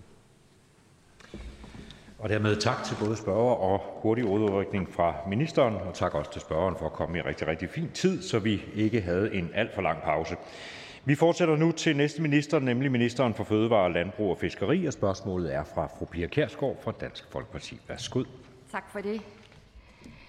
Jo, men jeg kan lige så godt sige rent ud til ministeren, at jeg er sørme skuffet spørgsmålet op kun først, Ja, og det skal jeg derefter jo er der debat. selvfølgelig, ja, men så skal jeg jo lige have spørgsmålet med. Nu er der jo gået lidt tjept her Ja, det er gået lidt, og det det er ikke, det tid. er ikke det kan spørgerens være, skyld. at øh, formanden Ja, kan det- spørgsmålet. Det er helt sikkert. Tak.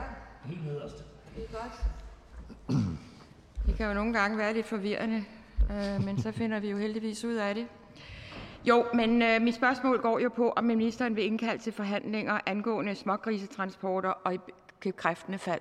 Hvornår? Ministeren. Tak for øh, spørgsmålet. Øh, jeg vil indkalde øh, aftalekredsen bag den politiske aftale om en styrket kontrol af dyretransporter til en drøftelse, når der er modtaget høringssvar til det udkast til bekendtgørelse, der forventes at blive sendt i høring inden for få uger. Vi arbejder for, at bekendtgørelsen kan træde i kraft snarest muligt, og det er forventningen, at det kan blive 1. april 2024. Inden bekendtgørelsen kan træde i kraft, så skal EU-kommissionen notificeres, og bekendtgørelsesudkastet skal, som nævnt, sendes i høring. Og det er således en forudsætning for bekendtgørelsens ikrafttrædelse til april, at forløbet i forbindelse med notificeringen af kommissionen ikke forsinkes. Og så kan spørgeren tale frit. Tak. Det er det, jeg kalder et embedsmandssvar i allerhøjeste grad. Og det er det, jeg er så utrolig skuffet over. Jeg synes virkelig, at dyrevelfærden i Danmark er på et niveau, som vi ikke kan være bekendt. Og vi sad jo her inden mødefri periode over i ministeriet hos ministeren, hvor ministeren har lovet og lovet og lovet. Og nu bliver der så læst et eller andet svar op over fra ministeriet, at det skal vi lige have EU med på, og så videre, så videre, april 24, og jeg ved ikke hvad. Jeg kan godt se, i nærmeste fremtid, så sker der intet. Og imens så er der en fuldstændig forfærdelig dyrevelfærd, specielt i forhold til smågrisene. Det, det jo også betyder, det er, at stigningen af transporter til udlandet er stigende. Det betyder, at arbejdspladser forsvinder i Danmark. Der er der en kraftig stigning. Der er et stort behov for politiske drøftelser, og jeg fatter simpelthen ikke, at ministeren med det ansvarsområde ikke indkalder. Der er andre, det ved jeg, andre partier end mig, der rykker øh, ministeren i ørerne. Og jeg må simpelthen kræve, at øh, i løbet af ganske kort tid, så kommer der en indkaldelse, og der er vi nødt til at diskutere det over i ministeriet. Vi kræver bedre dyrevelfærd, og de her transporter, nu kan jeg se, at endnu en gang, hvor øh, Europaparlamentsvalgkampen så småt er ved at gå i gang, jamen så er der igen ordfører, der synes, at de skal gøre alt muligt, og de tager ned med transporter. Alt ære og respekt for det. Men jeg har hørt på det i overvis. I overvis. Og der sker intet, og vi kan ikke vente længere, minister. Dels er der dyrevelfærden, og dels er der i allerhøjeste grad brug for arbejdspladser her i Danmark. Hvad skete der med Danish Crown? Altså, det går nedad og nedad hele vejen igennem, og det kan vi ganske enkelt ikke være bekendt. Minister. Jeg er faktisk øh, meget, meget enig øh, med fru Pia Kærsgaard i analysen. Øh, der er brug for arbejdspladser, og der er brug for bedre dyrevelfærd.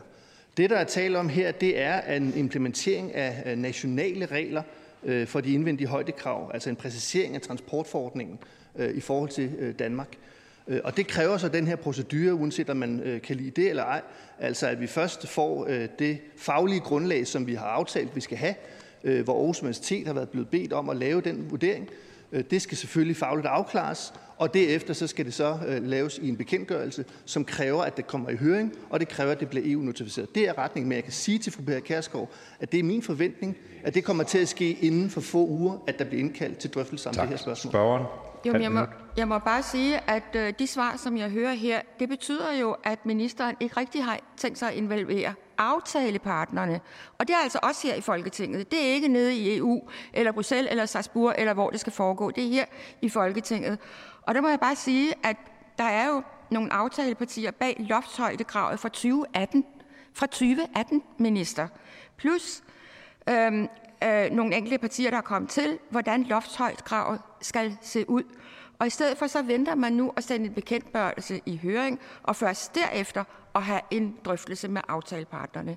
Det går simpelthen ikke. Det er efter min mening tak. fuldstændig imod skik, hvad vi plejer at gøre herinde. Minister. Altså det, der er den politiske aftale, det er det, jeg øh, forholder mig til. Og jeg er fuldstændig enig med fru Pia Kærsgaard i, at det er taget alt, alt for lang tid. Det ændrer ikke på, at nu er vi der, hvor vi har fået under min ministertid en øh, afklaring fra Aarhus Universitet med de faglige vurderinger, der skal til, at vores styrelse har fået afklaret det grundlag, og at der nu er en bekendtgørelse, der kan sendes i udkast øh, til høring inden for få uger. Og det er på den baggrund, når vi får høringssvarene, at vi tager den politiske drøftelse, som jeg startede med at sige i mit svar. Og det betyder ikke, at der ikke er en involvering af aftalepartierne. Tværtimod betyder det netop, at jeg inviterer til, at man kan tage en drøftelse af, hvad er det så, der ligger nede i de svar, som det faglige grundlag ligger, og dermed også den bekendtgørelsesudkast, som i sidenvis skal øh, sendes, øh, sendes i, i, i system, sådan at det kan træde i kraft per april, hvis det går efter min øh, overbevisning. Tror ministeren selv på det? Altså, vi har jo en samling foran os, Øh, og det vil jeg så bare sige til ministeren. Det tror jeg også, ministeren forventer, at det bliver ikke sidste gang, ministeren kommer til at stå her. Måske kan man i virkeligheden indkalde til en stor forespørgselsdebat om det her. For jeg synes virkelig, det er et meget, meget stort problem. Og jeg hører bare hele tiden, at det er høringer, der kommer før, at man indkalder aftalepartierne. Og det synes jeg ikke om. Det synes jeg er uacceptabelt, fordi der er virkelig behov for, at der hele tiden bliver lagt, det kan jeg da høre, pres på ministeren, pres på embedsmændene, der sidder på det her, og nok styrer en hel del af det. Men der er behov for, at vi bliver indkaldt lynhurtigt i Fødevareministeriet, så det vil jeg bede om. Ministeren. Men det her handler jo faktisk om, at vi skal have det her til at gå i, ud i virkeligheden og virke så hurtigt som muligt. Og for at vi kan det, så skal vi jo leve op til de høringskrav, der er. Og for hvis jeg ligesom, kan man sige, så det overhørigt, så tror jeg også, jeg vil få ørerne i maskinen, om man så må sige, for at bruge for Pia Kærsgaards egen udtryk. Og det er derfor, jeg forholder mig til, at vi har en politisk aftale. Den vil jeg efterleve ved at sige, når vi har høringssvarene, så skal vi netop have den politiske drøftelse af, hvordan bekendtgørelsen så i sidste ende kommer til at se ud, så der den kan blive udstedt af mig, og den kunne komme til at træde i kraft med det forbehold, jeg nævnte omkring, at EU skal notificere det. Det er reglerne, og det er også det, jeg agter at gøre inden for få uger. Tak til ministeren, og tak til spørgeren. Også for hurtig udrykning i denne her sammenhæng, og vi klarede det også med oplæsning og alt muligt. Vi går videre til næste spørgsmål, som er til ministeren for ligestilling, og det er fra fru Solbjerg Jacobsen fra Liberal Alliance. Værsgo. Tak. Mener ministeren, at det er i orden, at kandidater fravælges til ansættelser og forfremmelser på grund af deres køn? Ministeren. Nej. Spørgeren. Det er jeg meget glad for at høre. Der er, har været nogle eksempler, hvor man kan blive i tvivl, om det anses som øh, acceptabel praksis. Jeg vil gerne tage to eksempler op. Det ene er en privat virksomhed, og det andet er i vores eget offentlige styre, om man så må sige. Deloitte har nemlig meddelt, at de gerne vil øh, gøre op med en skæv kønbalance, balance, og derfor er de begyndt at sige, at hvis det ikke er en kvinde, og vi ikke når balancen, så bliver vi nødt til at sige nej tak. Vi har stillet skriftlige spørgsmål til beskæftigelsesministeren, som ikke har fundet anledning til at øh, se, at der, der er noget forkert i det. Tværtimod så mener man, at man måske tidligere har favoriseret mænd over kvinder, og det har haft den konsekvens, at der er kvinder, der blev fravalgt. Det finder jeg jo forkasteligt, hvis det er tilfældet i Deloitte, at de har fravalgt kvinder, fordi de er kvinder. Men her vil man så bevidst favoriserer kvinder, fordi man måske har favoriseret mænd. Er det i overensstemmelse med, at man ikke bør fravælge nogen på baggrund af sit køn? Det andet eksempel, jeg gerne vil tage op, det er i øh, forbindelse med udnævnelse af medlemmer til Skatterådet, hvor Folketingets partier har udpeget seks. Men øh, skatteministeren vender så tilbage efter at få de her indstillinger og siger, er I nu helt sikre, fordi at der kun er mænd. Er det virkelig sådan, at en minister skal gå ind og sætte spørgsmålstegn ved indstillede kandidater alene på baggrund af køn? Det ønsker jeg gerne ministeren svar på. Ministeren. Ja, det er min klare holdning, at man skal vælge den kandidat, der er mest kvalificeret, der er bedst egnet til jobbet eller til forfremmelsen, uanset hvilket køn man har. Og det er sådan set også i både virksomhedens interesse, og det er også i samfundets interesse. Men desværre så ved vi, at i dag der besættes mange topposter på baggrund af personlige netværk, og kvinder de bliver ofte automatisk og underbevidst ofte vurderet mindre kompetente end mænd til en lederpost, selvom de faktisk har de samme kvalifikationer. Og derfor det, jeg er optaget af som ligestillingsminister, jamen det er, at vi har et samfund, hvor alle med hårdt arbejde og med flid, de kan forfølge deres karriere og det, de ønsker, så langt deres talent rækker, uanset hvilket køn de har. Spørgeren. Det tror jeg, at alle er fuldstændig enige i, medmindre det er sexister. Derfor så bliver jeg nødt til at spørge igen, hvis jeg så var en mand og ville have arbejdet i Deloitte, og var velkvalificeret til en forfremmelse, men der er klar besked om, at hvis vi ikke er i balance, så bliver vi nødt til at sige pænt nej tak. Hvordan hænger det sammen med ambitionen om, at kønnet ikke skal stå i vejen for sin karriere? Ministeren. Problemet er jo, at kønnet står i vejen i dag. At vi ved, at kvinder ofte vurderes mindre kompetente, og vi ved, at man ofte bliver valgt på baggrund af netværk. Og derfor hilser jeg det meget velkommen, at virksomheder, mange og flere virksomheder, begynder at arbejde mere aktivt, mere målrettet med politikker for, hvordan man får ophævet den uligestilling, der er, hvor kvinder vurderes på samme niveau som mænd. Spørgen. Så ministeren mener, at et redskab i den ambition er acceptabelt, hvor man vil fravælge folk på baggrund af køn, fordi man vil bekæmpe en formodet, måske, diskrimination? Ministeren. Jeg vil gerne gentage, hvad jeg sagde før. Man skal ikke fravælges på baggrund af sit køn. Ligestilling, det handler om, at man kan gå, nå lige så langt ens talent rækker, lige så langt ens flid rækker, uanset hvilket køn vi har. Desværre så bliver vi bare nødt til at se i øjnene, at vi har et samfund i dag, hvor kvinder de bliver vurderet mindre kompetente, hvor man automatisk underbevidst øh, ikke bliver vurderet lige så kompetent som mænd. Den ulighed bliver vi nødt til at åbne øjnene op for, og derfor hilser det meget velkomne, at flere forskellige virksomheder arbejder målrettet med at ophæve den uligestilling, og derfor forsøger at vurdere mænd og kvinder lige. Tak til spørger og tak til minister. Sidste spørgsmål i dagens spørgetid er til uddannelses- og forskningsministeren, stillet af fru Sandra Elisabeth Skalvig fra Liberal Alliance. Værsgo. Tak for det. Og spørgsmålet lyder, mener ministeren, at Københavns Universitet har foretaget en fornuftig ressourceprioritering, når 228 årsværk på Københavns Universitet er ansat til at lave kommunikation? Jævnfører Søren K. Vilmos og Christoffer Siler, det kommunikerende universitet, i weekendavisen den 28. august 2023. Ministeren. Tak for det, og jeg tror i virkeligheden, sådan det umiddelbare svar er, at det kommer an på, hvad den stigning egentlig er et udtryk for, fordi for jeg synes, det er vigtigt, at universiteterne formidler deres viden til, til omverdenen, Øh, så at de penge, som vi bruger på forskning for eksempel og innovation, kan gøre altså bredt gavn i, øh, i samfundet. Det fremgår jo også af universitetslovene, at universiteterne skal udveksle viden og kompetencer med det omgivende samfund, og at universiteternes forsknings- og uddannelsesresultater skal bidrage til at fremme vækst, velfærd og udvikling i samfundet. Og derfor kan det jo godt give god mening, at der er medarbejdere på universiteterne, som arbejder med kommunikation og formidling. Om 228 årsværk ansat til at lave kommunikation er det rigtige, altså et ret antal. Øh, det vil jeg lave op til ledelsen på Københavns Universitet at vurdere. Øh, fordi KU er, som de øvrige universiteter, selvejende institutioner, og det er derfor ledelsen på Københavns Universitet, som har ansvaret for universitetets opgaver og for at prioritere universitetets ressourcer. Og det har jeg sådan set tillid til, øh, at de gør. Så har jeg også noteret mig, at Københavns Universitet har i gang sat et effektiviseringsarbejde, hvor de blandt andet har undersøgt, hvor mange medarbejdere, som arbejder med kommunikation. Og øh, som minister for området, så finder jeg det fornuftigt, at man på Københavns Universitet har fokus på at have en effektiv ressourceudnyttelse og løbende vurdere, om deres opgave og medarbejdersammensætning er den rette. Spørgen. Tak for, øh, for svaret.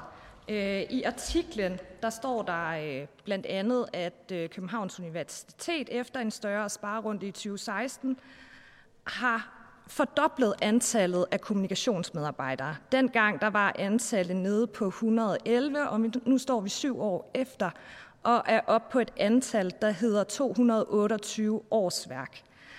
Øhm, hvad tror ministeren er årsagen til den massive stigning inden for de sidste syv år? Og, og, og mener ministeren, at, at det er en fornuftig prioritering, eller mener ministeren, at man eventuelt kunne bruge ressourcerne bedre? Ministeren.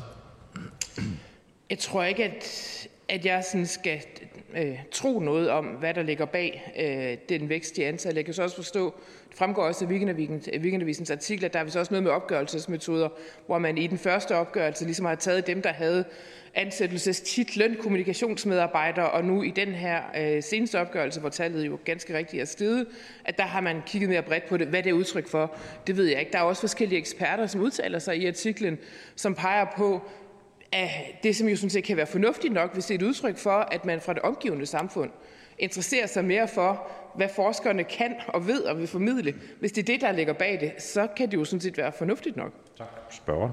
Man kan sige, i artiklen der bliver det i hvert fald konkluderet, at, at uanset den her hvilken måde man ligesom opgør antallet af kommunikationsmedarbejdere, så har der været en massiv stigning i antallet. Og jeg er sådan lidt nysgerrig på, om ministeren er tilfreds med den udvikling, der har været. Minister. Jamen, det vil jeg simpelthen tillade mig at svare ja, hverken ja eller nej på. For det første, så, men, så mener jeg ikke, at det er min opgave. Altså, det er Københavns Universitets ledelse, som, som foretager den prioritering inden for de rammer, som selvfølgelig øh, er gældende.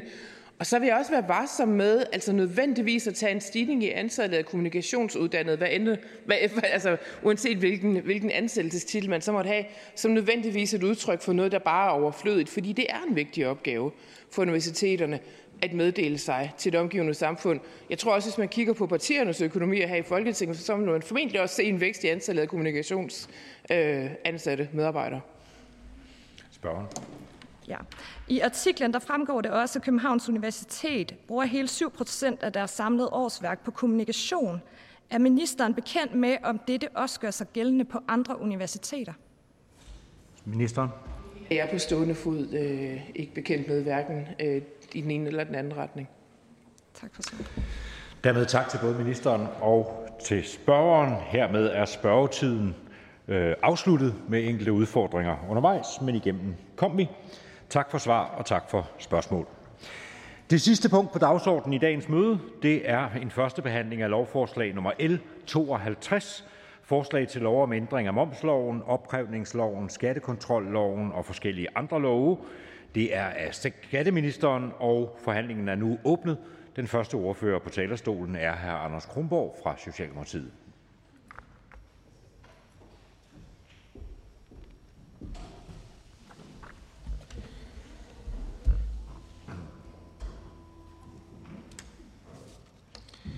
Jamen, tusind, tusind tak for det.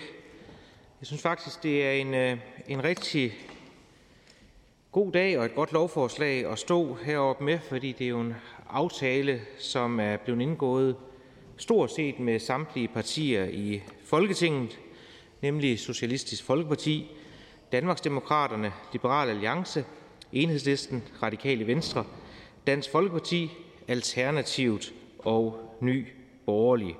Og når jeg lige starter med at nævne det, så er det jo fordi, at det danske folkestyre det er bedst, når vi arbejder sammen, og noget så vigtigt som indsatsen i forhold til skatteøkonomisk kriminalitet, skatteunddragelse, er det også vigtigt, at vi er bredt enige om her i Folketinget. Det er jo skat, der er med til at finansiere vores allesammens velfærdssamfund, og det er klart, skal den tillid opretholdes, jamen så skal man også efter dem, der snyder.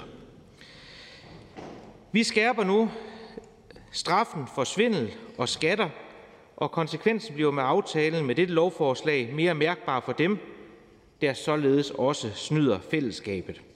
Det er også samtidig hensigten, at skærpelsen øh, skal være præventiv, så folk simpelthen inden de overvejer at snyde, så lader de være.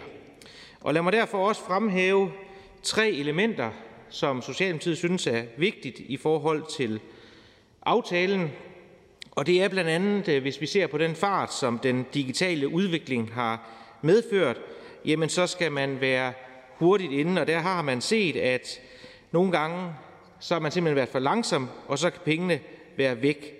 Her der foreslås det, at skatteforvaltningen de kan kunne foretage en arrest i virksomhedens indestående, så indestående det bliver indfrosset i virksomhedens drift, og det bidrager også til, at risikoen for tab til staten bliver mindre.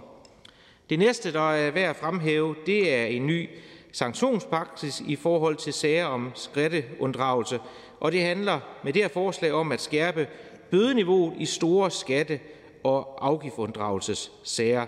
Det handler om regelforenkling, og det handler om at mindske risicien for lange sagsbehandlingstider. Der er således tale om et betydeligt løft i bødeniveauet, som vil ramme de største og mest alvorlige unddragelser hårdest. Og til sidst vil jeg gerne fremhæve den tredje ting. Det er, at det muliggøres at pålægge ledelsesmedlemmer i virksomheder hæftelsesansvar for skatte og afgifter, og øh, det er også rigtig positivt. Så med øh, de bemærkninger, så ser jeg frem til, øh, til de videre forhandlinger i forhold til, øh, til skatteudvalget, eller i hvert fald de videre drøftelser. Og det kunne jo være, at vi var så heldige, at det sidste parti, der ikke er med i aftalen, det konservative Folkeparti, de i forbindelse med udvalgsarbejdet, nu er de ikke til stede i salen i dag, kan jeg se, men at, øh, at de så, hvor, hvor fabelagtigt det her forslag praksis er, så vi kunne lave paletten fuldbyldig, og alle partier var med.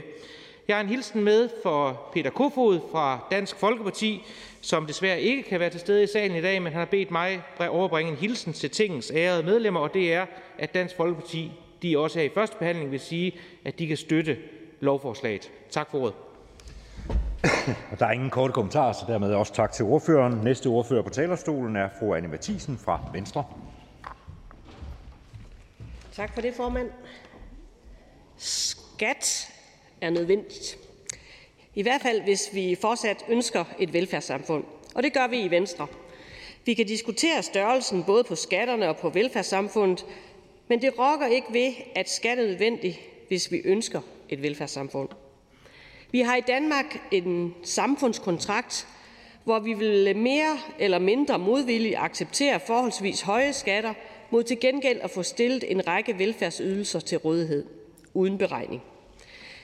Men det kan også kun lade sig gøre, øh, hvis det er sådan, borgerne og virksomheder faktisk betaler deres skat. Skattesvindel skal derfor også hurtigt følges op med sanktioner, effektive sanktioner.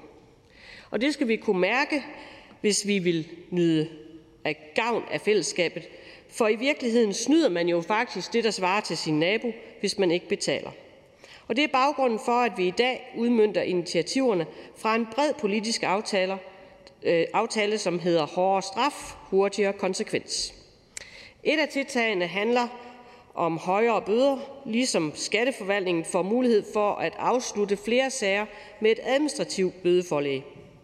Et andet tiltag handler om tillægsbøder i smuglerisager. Konkret betyder det, at selvom man har fået en fængselsdom for smugleri, så kan man også få tildelt tillægsbøder oven i fængselsstraffen. Skatteforvaltningen skal også have mulighed for at inddrage virksomheders registrering i forbindelse med køb eller salg af fiktive eller falske fakturer, og derudover skal det være muligt at pålægge ledelsen i disse virksomheder et hæftelsesansvar, hvis de enkelte ledelsesmedlemmer har handlet forsætligt eller groft uaksomt. Som jeg nævnte indledningsvis, er velfærden fundamentet på vores trygge og rige samfund, men fundamentet er også kun så stærkt, hvis der kommer midler til det. Lovforslaget her om skærpede og hurtige skattesanktioner på skatteområdet vil sikre, at færre snyder i skat, og jeg kan derfor også naturligvis på vegne af Venstres folketingsgruppe meddele, at vi støtter lovforslaget. Ingen spørgsmål fra salen. Tak til ordføreren. Næste ordfører på talerstolen, hr. Mohamed Rona fra Moderaterne. Tak for det, formand. Tak for ordet. Jeg har altid vidst, at vores skattesystem i Danmark er fundamentalt for vores samfund og den måde, vi lever på i Danmark. Det er kun blevet endnu mere tydeligt for mig, efter jeg er blevet skatteordfører. Vores velfærdssamfund er ganske enkelt betinget af, at folk betaler den skat, de skal. Det udhuder nemlig både samfundet og konkurrencevilkårene, når nogen vælger at snyde, og så er det naturligvis også ulovligt. Derfor er jeg glad for, at vi på tværs af mange partier er blevet enige om en aftale om en ny sanktionspraksis i sager om skatteunddragelse. En aftale, som udmyndtes med dette forslag, og som indeholder flere elementer. Blandt andet en justering og skærpelse af bødeniveauet, således at der skabes en færre balance, hvor dem, der snyder mest, rammes hårdest, og en indførelse af tillægsbøder i fængselssager om smugleri, så sanktionspraksis på skatteområdet harmoniseres. Jeg er glad for dette lovforslag. Jeg tror på, at vi med skærpet straffe kan opnå at ramme de rigtige, som snyder, og ikke mindst afskrække dem, der overvejer at snyde. Tak for den brede opbakning, og jeg glæder mig til videre forhandling i udvalget. Moderaterne støtter forslaget.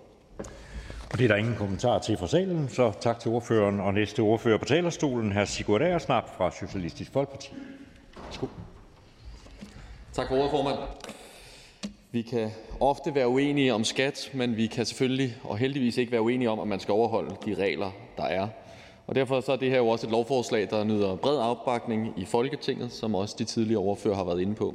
Vi støtter det også i SF, Det er seks af de initiativer, som vi blev enige om i aftalen om at styrke indsatsen mod skatteøkonomisk kriminalitet fra her før sommer.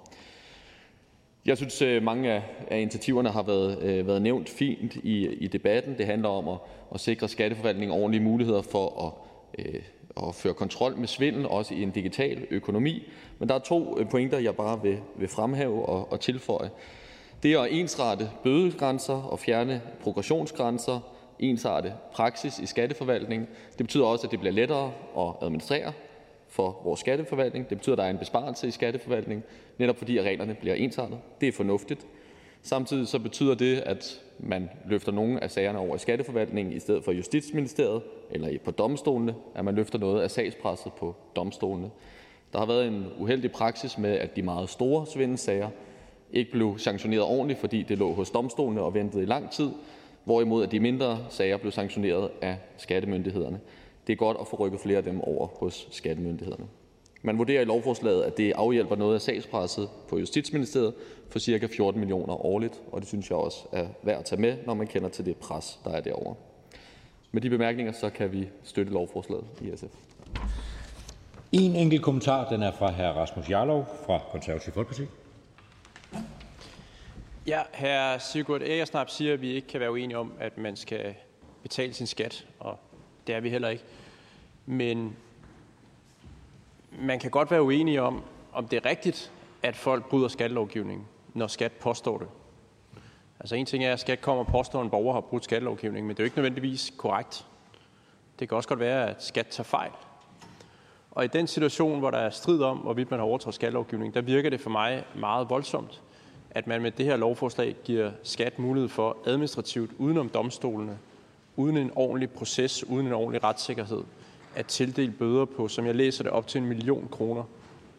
Det, en million kroner i bøde, det kan ødelægge folks liv. Samtidig giver man også administrativ mulighed for, at man kan øh, lukke folks bankkonti, hvilket også kan ødelægge folks virksomheder. Hvis du ikke har en bankkonto over længere tid, så kan du ikke drive virksomhed. Det er de facto en lukning af en virksomhed, som kan foregå øh, administrativt. Det er nogle meget øh, voldsomme magtmidler, man giver skat. Er det rimeligt efter SF's opfattelse? Ordføreren? Ja, det mener vi er, er rimeligt, og det er jo derfor, vi er en, en del af aftalen. Øh, det er rigtigt, at øh, der er nogle beføjelser, der falder over til, til Skatteministeriet øh, nu. Øh, det betyder jo ikke, at der ikke stadig kan være domstolsafprøvning på sagerne. Man vil stadigvæk kunne føre en, en retssag på de her sager, og derfor så vil vi altid kunne få øh, klarlagt retsgrundlaget. Men når man er nødt til at have øh, ret hvide beføjelser i, i skatteforvaltningen, så er det fordi, at ellers har man ikke kunne opretholde øh, retten på det her område, simpelthen fordi pengene flytter sig for hurtigt, eller fordi at ledelsesansvaret øh, forsvinder videre. Så der er, der er selvfølgelig en afvejning der, men vi mener, det er fornuftigt, at man giver skatteforvaltningen nogle stærkere muligheder for at føre sanktion med den lovgivning, vi jo ellers er enige om. Spørgen? Men det er også en praksis, vi kan bruge i andre situationer. Altså, vi har også en sagspukkel inden for øh, kriminalsager.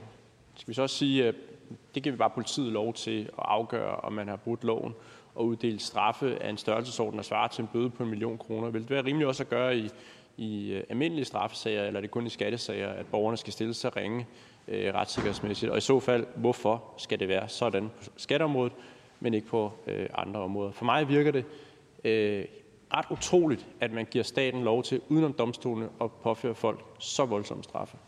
Ordføreren? Jeg forstår ikke helt spørgsmålet. Altså, vi har jo, øh, eller måske forstår jeg noget af det, men vi har jo bøder på en række andre områder, der også øh, kan uddeles administrativt. Og det er jo den øh, praksis, man også ligger her. Så er det klart, at der er noget i forhold til bødestørrelserne, når man har at gøre med, med rigtig stor svig for, for større beløb, men så er der også store bødestørrelser. Men det er, jo ikke, det er jo ikke rigtigt, at det kun er på skatteområdet, at man administrativt kan udskrive en bøde. Det kan politiet jo også gøre. Det er jo heller ikke rigtigt, at det kun er på skatteområdet, at man kan foretage en form for arrestation, mens man opklarer en sag. Det kan man også på andre områder. Der er ikke flere korte bemærkninger. Tak til hr. Sigurd Agersnap. Næste ordfører er hr. Christian Bøsted, Danmarksdemokraterne.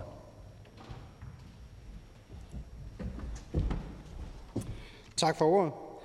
Jamen, øh, der er jo sagt rigtig mange gode ting om forslaget allerede, så det vil jeg ikke trække i langdrag andet end understrege, at når man går ind og skærper straffen for at svindle med blandt andet skat og dermed snyde fællesskabet, så synes vi, det er en god ting. Og fra Danmarksdemokraternes side bakker vi selvfølgelig op om forslaget her. Og der er ingen korte bemærkninger. Tak til hr. Christian Bøsted. Næste ordfører er hr. Steffen Frølund, Liberal Alliance.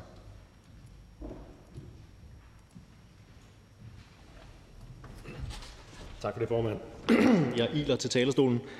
I øh, Liberal Alliance så støtter vi op om lovforslaget, som øh, styrker indsatsen mod skatteøkonomisk kriminalitet – hvor vi med disse, disse tiltag griber ind over for systematiseret organiseret kriminalitet. Lovforslaget gør samtidig op med det indviklede og tungt administrative bøde- og sanktionssystem, da det ensretter beløbssatser og afskaffer progression og forhøjer grænserne for, hvornår sager sendes til politiet. Dette ser vi som velkomne tiltag, der medvirker til at håndtere de høje sagsbehandlingstider og styrker retssikkerheden for borgere og virksomheder. Et minus set fra vores stol er dog, at lovforslaget indfører hæftelsesansvar for virksomheders ledelsesmedlemmer, hvilket risikerer at rumme mere vidtgående konsekvenser, end vi formoder intentionen er. Og dette er fordi, at de administrative medarbejdere, som kan varetage uddelegerede opgaver, kan risikere at blive ramt af personlige hæftelser, selvom de ikke reelt sidder i virksomhedens ledelse.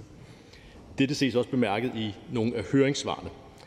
Den politiske aftale understreger desuden vigtigheden af god klageadgang, hvilket vi i Liberal Alliance også ser positivt på.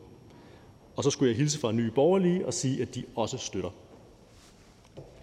Der er en kort bemærkning til hr. Rasmus Jarlov, Konservative Folkeparti. Ja, øh, jeg er meget overrasket over, at Liberal Alliance er med i det lovforslag her, fordi det er et lovforslag, som i den grad styrker staten på bekostning af borgerne. Man giver lov til at uddele nogle øh, meget, meget store bøder op til en million kroner, som jeg læser det, fordi det er sager op til øh, en halv million, og bøden kan være det dobbelte af øh, det beløb, som man måtte have unddraget sig i skat. Så bøder på op til en million kroner giver man staten lov til at uddele øh, administrativt. Øh, det er meget voldsomt, og samtidig giver man også staten lov til at lukke virksomheders øh, bankkonti administrativt, hvilket de facto kan ødelægge en virksomhed. Hvis du ikke har en bankkonto, kan du ikke drive virksomhed. Skat får hermed retten til at lukke virksomheder. Skat tager ofte fejl. Altså skat er ikke ufejlbarlig. Skattelovgivning er enormt kompliceret, og de mennesker, der sidder i skat, er ikke guder. Det er mennesker, som laver forkerte vurderinger. Jeg er sikker på, at hr. Steffen Frølund også har fået masser af henvendelser fra borgere, som føler sig klemt af skat, som mener, at de er behandlet øh, uretfærdigt. Hvorfor er Liberal Alliance med til at svække de menneskers retsstilling så voldsomt, som man gør med det lovforslag her? Ordføreren? Ja. Tak for spørgsmålet. Øhm, jeg deler fuldstændig den bekymring, som hr. Jarlov han bringer frem her, og øh, jeg tillod mig faktisk under øh, Øh, i, i aftalekredsen under, under de forhandlinger, der var der, rent faktisk at bringe det emne konkret op. Og de svar, der kom tilbage fra embedsværket til mig, var betryggende for, at jeg faktisk ikke følte, at folks retsstilling ville blive synderligt ramte på den måde, som det bliver skrevet her. Det synes jeg er en fuldstændig færre diskussion at have videre, øh, og det kunne godt være noget, jeg kunne have lyst til at følge op med med nogle skriftlige spørgsmål i udvalgsarbejdet, sådan, inden vi når til tredje behandling. Jeg er helt sikker på, at jeg stadig er betrykket på det område, fordi jeg deler selvfølgelig bekymringen, at borgernes retsstilling skal ikke væsentligt forringes, bare fordi vi skal ramme dem, som rent faktisk begår kriminalitet lidt hårdere. Spørgeren? Men, men hvad er det, der har gjort hr. Steffen Frølund betrykket? Fordi jeg er ikke betrykket, og det er derfor, vi stemmer imod, at man giver lov til at give administrative bøder på op på en million kroner og lukke virksomheder ved at lukke deres bankkonti, sætte dem i en fuldstændig umulig situation, hvor de ikke kan drive deres virksomhed videre, alene fordi skat mener, at de overtrådt loven. Der vil jo være sager, hvor skat tager fejl. Altså det, det er jo uundgåeligt med det antal skattesager, der er i Danmark, så vil der være sager, hvor skat tager fejl, og dermed hvor virksomheder urimeligt bliver lukket administrativt af skat, uden at man kan gøre noget ved det. Hvordan er det rimeligt i øh, Liberal Alliances øjne, at det går ud over folk på den måde? Ordføreren? Det var rimeligt i den forstand, at balancerne på, hvornår at skat kunne tiltræde til at gøre det, og i de perioder, når man tænker på tid, hvor lang tid de kunne være låst i de her konti, og hvor lang klageadgangene var. Det var de svar, som jeg fik tilbage, som betrykkede mig der. Øh, jeg er helt, helt med på pointen her. Hvis det ikke er tilfredsstillende, at man kan se folk øh, må gå fra hus og hjem, skulle jeg til at sige, fra virksomhed og, og, og drift, uden at have, have sikkerhed her, så er det et problem for os også. Jeg var betrykket i det, det vil jeg gerne sikre mig, at jeg fortsat er. Og der er ikke flere korte bemærkninger. Tak til hr. Steffen Frølund. Næste ordfører er hr. Rasmus Jarlov, Konservative Folkeparti. Konservative Folkeparti støtter ikke lovforslaget, og det gør vi ikke, fordi vi synes, det er alt for voldsomt over for borgernes retssikkerhed, at man giver skat mulighed for at give bøder på, som jeg læser det, op til en million kroner i sager, hvor skat påstår, at borgere har snydt i skat. Og at man giver mulighed for at lukke øh, virksomheders øh, bankkonto, og dermed de facto lukke virksomhederne, fordi det er umuligt at drive sin virksomhed videre, hvis man ikke har en bankkonto. Så kan man ikke modtage penge Man vil heller ikke kunne betale sine regninger. Øh, alt bryder sammen økonomisk. Øh, det bliver umuligt at fortsætte øh, virksomheden. Det er meget voldsomt indgreb, at man får lov til at lukke virksomheder alene, fordi skat har en påstand om, at nogen har snydt i skat. Vi mener, det er vigtigt, at der er retssikkerhed for borgere og virksomheder, så de ikke risikerer på et forkert grundlag at blive lukket. Hvis skat påstår, at nogen har snydt i skat, så er der jo to muligheder. Det ene er, at skat har ret, og det andet er, at skat tager fejl. Og det vil være sådan nogle gange, at skat tager fejl. Vi har en meget kompleks skattelovgivning i øh, Danmark. Der er også skøn ofte i sagerne om, hvorvidt man har foretaget sig noget rigtigt eller noget forkert. Og derfor er det ikke sådan, at skat nødvendigvis har ret, når det kommer med en påstand om, at folk har snydt i skat. Skat vil ofte have ret, og det er jo klart, at hvis man giver skat nogle kraftige virkemidler, jamen, så vil man også kunne stoppe øh, meget skattesvindel. Men man risikerer også, at der vil være flere sager, hvor borgerne kommer i klemme, og hvor virksomheder kommer i klemme. Og det at give bøder på op til en million kroner og lukke øh, virksomheder gennem at lukke deres bankkonto, det er meget, meget øh, hårde øh, virkemidler, som efter vores mening bør være forankret øh, ved en domstol, således at der er nogen, der objektivt tager stilling til, om det er korrekt, når det bliver påstået, at man har snydt i skat. Vi vil hellere, at der er nogle skyldige, der engang imellem går fri, end at det vil være en masse uskyldige, som får smadret deres virksomhed og får smadret deres liv, ved at man giver så voldsomme bøder, som man giver øh, lov til her. Vi er alle sammen imod skattesvindel. Der er ingen, der mener, at man ikke skal betale den skat, som er demokratisk vedtaget i Folketinget, at man skal betale gennem lovgivningen. Men vi mener altså også, at det bør være sådan, at man ikke bare tager skats ord for det, men at der skal være en ordentlig proces, hvor at det bliver prøvet af, om det er korrekt, at man har snydt i skat, før man får smadret sit liv og sin øh, virksomhed, og derfor kan vi ikke støtte lovforslaget. Der er ingen kort bemærkninger. Tak til hr. Rasmus Jarlov. Næste ordfører er fru Trine Pertou Mach, Enhedslisten.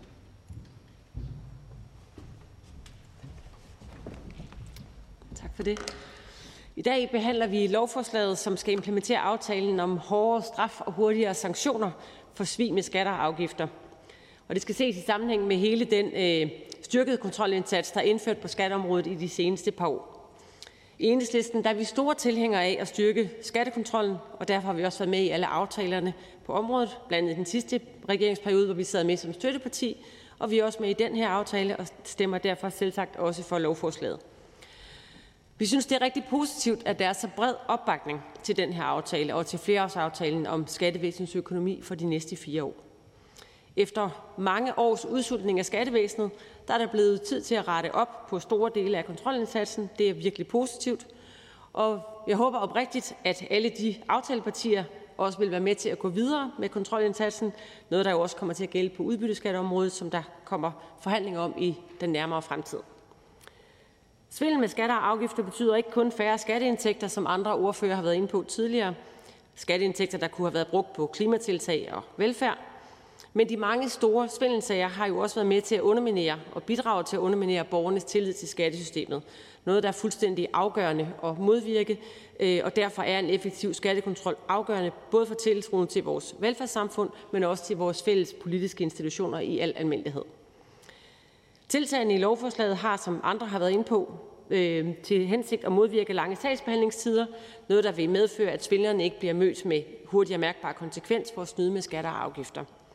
Samtidig så skal tiltagene medvirke til en mere effektiv sagskæde, så det forhindres, at skattevæsenet bruger unødigt mange ressourcer på sagsbunker, der risikerer at blive forældet, mens sagerne venter på at blive behandlet.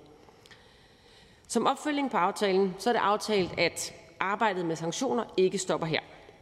Og i det her efterår skal der ses på yderligere tiltag til at skærpe indsatsen over for skattesvig. Det er et arbejde, vi vil se frem til. Og jeg vil igen øh, appellere mine aftalepartierne om, at øgede investeringer i skattekontrol, det betaler sig. Kontrolmedarbejderne tjener deres løn hjem mange gange til fælleskassen. Og lad os huske på det, både nu, men også når vi diskuterer kontrol omkring udbytteskatteområdet, udbytteskatteområdet senere på året. Tak for ordet. Og der er ingen korte bemærkninger. Jo, der er nu kommet lige en kort bemærkning til hr. Rasmus Jarlov, Konservative Folkeparti. Retssikkerhed, er det vigtigt for enhedslisten? Ja, det er det helt bestemt. Spørgeren? Og hvorfor skal det så ikke gælde her over for folk, som øh, myndighederne påstår snyder i skat? Altså enhedslisten må vel være enige i, at øh, det ikke nødvendigvis er sådan, at skat har ret hvis de påstår, at folk har øh, snydt i skat, men der også er den mulighed, at skat tager fejl, og at det uundgåeligt må være sådan nogle gange, at skat faktisk tager fejl i nogle af de her sager. Er det ikke meget voldsomt at kunne uddele bøder på, som jeg læser det i hvert fald, op til en million kroner, og kunne lukke folks bankkonto og dermed deres virksomheder sådan rent administrativt, uden at, at der nødvendigvis har været en, en, en dommer og en retskendelse indover? Jeg tror i virkeligheden, at øh, hr. Rasmus Jarlov har fået svaret af et par omgange fra vores fælles tidligere, eller tidligere ordfører på talerstolen, her Sigurd Agersnap og her Steffen Frølund, som partier, for hvem det også er meget vigtigt med retssikkerheden. Og jeg kan i virkeligheden lige så fint henvise til dem og sige, at det er jo noget, vi har haft oppe i forhandlingerne. Det er noget, der har været diskuteret. Vi har stillet spørgsmål ind til det. Og øh, de svar, vi har fået, har også gjort os i enhedslisten betrykket i, at der ikke er øh, risiko for, at folks retssikkerhed bliver krænket. Og så er der ikke flere korte bemærkninger. Tak til fru Trine Pertumak. Næste ordfører er fru Samia Nava, Radikale Venstre. Mange tak. Lovforslaget, som vi øh, behandler her i dag, det udspringer en aftale fra i sommer, og det var en aftale, som vi Radikale Venstre var med i. Hos os, og sikkert heller ikke hos nogen andre af Folketingets partier, er der nogen tvivl om, at borgere og virksomheder selvfølgelig skal betale de skatter og afgifter, som man har pligt til. Alternativet vil være, at vores velfærdssamfund det ikke hænger sammen, og tilliden til skattesystemet det smuldrer. Og på den baggrund støtter Radikale Venstre lovforslaget. Ja, hr. Rasmus Jarlov nåede lige at melde sig på. Rasmus Jarlov, Konservative Folkeparti. Ja, man skal jo holde øh, den fungerende formand til, så han holder øje med, hvad der foregår. Øhm, nu har jeg fået et par svar her fra tidligere ordfører, som siger, at de har fået nogle svar, som har gjort dem betrykket i, at det ikke er noget problem, at skat administrativt kan give bøder på en million kroner, og at man kan lukke virksomheder gennem at lukke deres bankkonto. Øhm, kan fru Samia Narva måske hjælpe mig, fordi de tidligere ordfører har ikke kunne sige andet, end at de har fået nogle svar, som har betrykket dem, men de har ikke kunne fortælle, hvad det er, der har betrykket dem. Kan Samia Narva uddybe, om, om hun også er betrykket, og i så fald hvorfor, andet end ved bare henvise til et eller andet mytisk øh, folketingssvar, uden at afsløre, hvad der har stået i det? Ordføreren? Jeg forstår sådan set godt, at øh, hr. Jarlov stiller de her spørgsmål og også er så optaget af retssikkerhed og retsstillingen. Øh, det er vi også i Radikale Venstre. Øh, når vi så øh, gør det hele op, så havner vi et andet sted end hr. Jarlov øh, og hans parti, som øh, hverken var med i aftalen, og som jo nok også kommer til at stemme imod i sidste ende. For os i Radikale Venstre, jamen, så har det været vigtigt, at der er en klageadgang, og øh, at, øh, altså, det er jo ikke fordi, at man ikke kan komme ind og lave øh, en, øh, en domstolsprøvelse på det. Det vil der jo være mulighed for, øh, og det er, øh, det er derfor, vi kan se os selv i den her aftale selvfølgelig. Spørgen? Ja, men det er jo øh, korrekt, øh, som jeg forstår det i hvert fald, at man kan øh, klage til en domstol, hvis man mener, man har fået en forkert afgørelse fra myndighederne. Øh, men derfor er det jo stadig meget voldsomt at få en bøde på en million kroner til at hænge over hovedet, og at få lukket sin virksomhed. Og jeg tror ikke, man får erstatning, der svarer til det tab, man lider ved at få lukket sin virksomhed. Hvis skat går ind og lukker din bankkonto i en længere periode, så, så, så er du færdig. Så kan du ikke drive virksomhed længere. Så stopper din forretning. Det får du ikke erstatning for. Så det er jo et enormt voldsomt øh, virkemiddel. Ordføreren? Jeg tror ikke, at øh, skattesystemet øh, og, øh, og der medarbejdere der sætter sig for at, øh, at udse øh, uskyldige virksomheder og, øh, og, og sætte et stempel på dem og komme efter dem eller lukke dem. Det kan der ikke være nogen interesse i, og det hører jeg heller ikke nogen politisk interesse i på ingen måde. For mig og for Radikale Venstre så er det vigtigt, at man kan øh, få testet ved en domstol. Øh, det er der øh, retssikkerheden, den, øh, altså det, det er der, den ligger for os at se. Og der er ikke flere korte bemærkninger. Tak til fru Samia Nava. Næste ordfører er fru Christina Olomeko, Alternativet.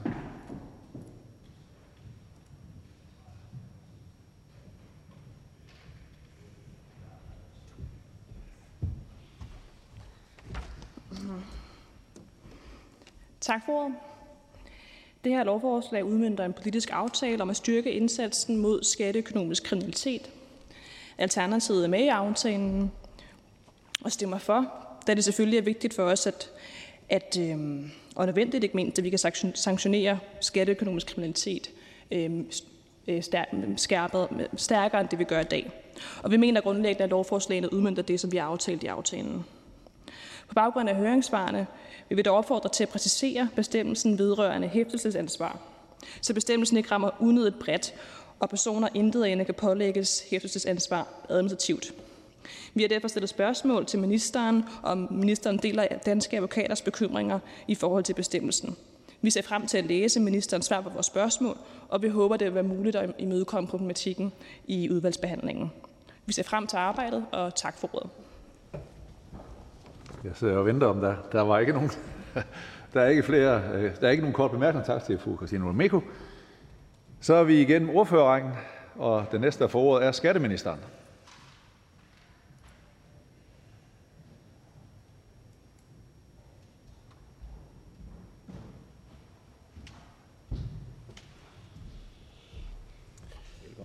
Tak for det.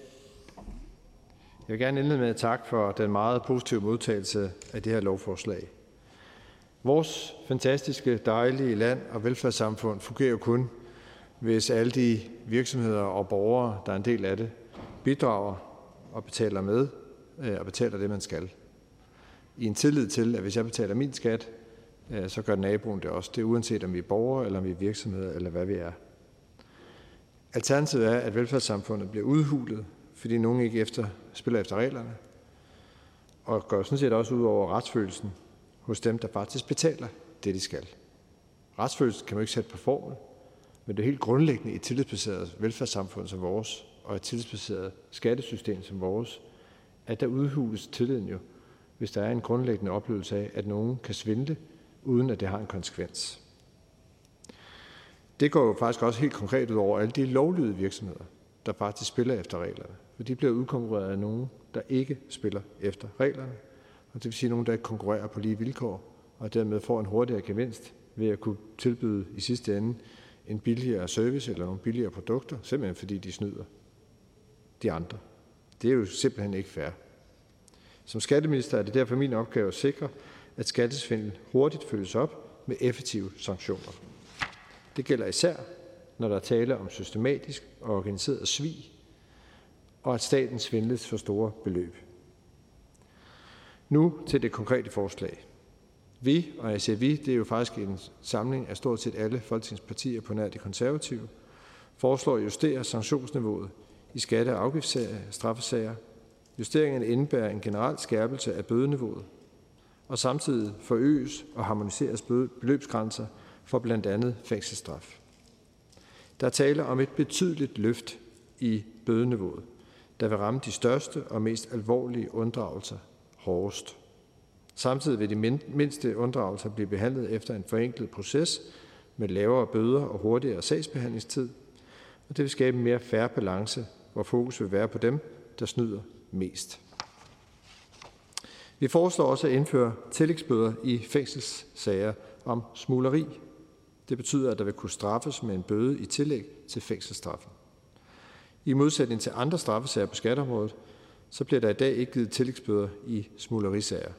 Forslaget vil dermed øh, medføre en harmonisering af sanktionspraksis i sager om smugleri og sanktionspraksis i øvrige straffesager på skatteområdet. Regeringen og partierne bag foreslår derudover en mulighed for administrativt at pålægge ledelsesmedlemmer et hæftelsesansvar for skatter og afgifter, der ikke afregnes på grund blandt andet af fiktive eller falske fakturer.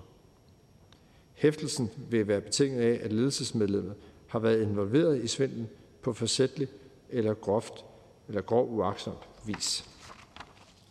Herved bliver retssikkerheden sikret for de ledelsesmedlemmer, der følger reglerne. Hæftelsesansvaret vil kunne pålægges, så snart der er truffet en skatte- eller afgiftsmæssig afgørelse. Den pågældende vil herved opleve en hurtig konsekvens, og samtidig vil skattemyndighederne bedre kunne sikre sig betaling så tidligt som muligt efter svindlen er blevet begået. Derudover foreslås det at give skatteforvaltningen mulighed for at inddrage registreringen for skatter og afgifter hos de virksomheder, hvor svindel med fiktive eller falske fakturer er begået. Sammen med hæftelsesinitiativet som jeg nævnte før, så vil skatteforvaltningen på den måde bedre kunne sætte svindelvirksomheder ud af spil. Det skyldes, at virksomheder ikke længere vil kunne gennemføre svindel med fiktive eller falske fakturer, når registreringen er ændret. Forslaget vil både omfatte de virksomheder, som unddrager skatter og afgifter ved at anvende fakturerne, og de virksomheder, der medvirker til svindel ved at udstede fakturerne. Endelig, som også det, der er fyldt lidt i debatten her, så foreslår vi, at skatteforvaltningen skal kunne foretage arrest i virksomhedernes indstående på bankkonti, hvis virksomheders drift indebærer en nærliggende risiko for tab for staten. Forslaget bygger på en eksisterende ordning. Forskellen for den ordning er, at fodretten ikke vil blive inddraget inden arresten, men umiddelbart efter. Herved øges chancerne for udbytte øh, fra blandt andet organiseret og systematisk svig ikke forsvinder fra myndighedernes søgelys. Ved udarbejdelse af, lov, af forslaget har der været, og det er også det, debatten afspejler, et stort fokus på, at retssikkerheden opretholdes. Jeg vil gerne kvittere for det gode samarbejde, og kan bare bekræfte, at det har fyldt en del i forhandlingerne, at kunne betrygge de partier, der er med bag aftalen i, at der faktisk er fokus på retssikkerheden. For det er der. Og skatteforvaltningen vil derfor alene kunne anvende muligheden, hvis det antages, at virksomheden forsætligt eller groft uaksomt ikke vil betale den skatter og afgifter. Derudover vil virksomheden være sikret en række retsgarantier i retsplejeloven. Det medfører blandt andet, at virksomheden vil have meget videre muligheder for erstatning, hvis arresten viser sig at være uberettiget. Det er også sådan, at hvis der foretages arrest, så skal det domstolsprøves inden for en uge. Og det er kun alene i det tilfælde, at der faktisk beslaglægges midler.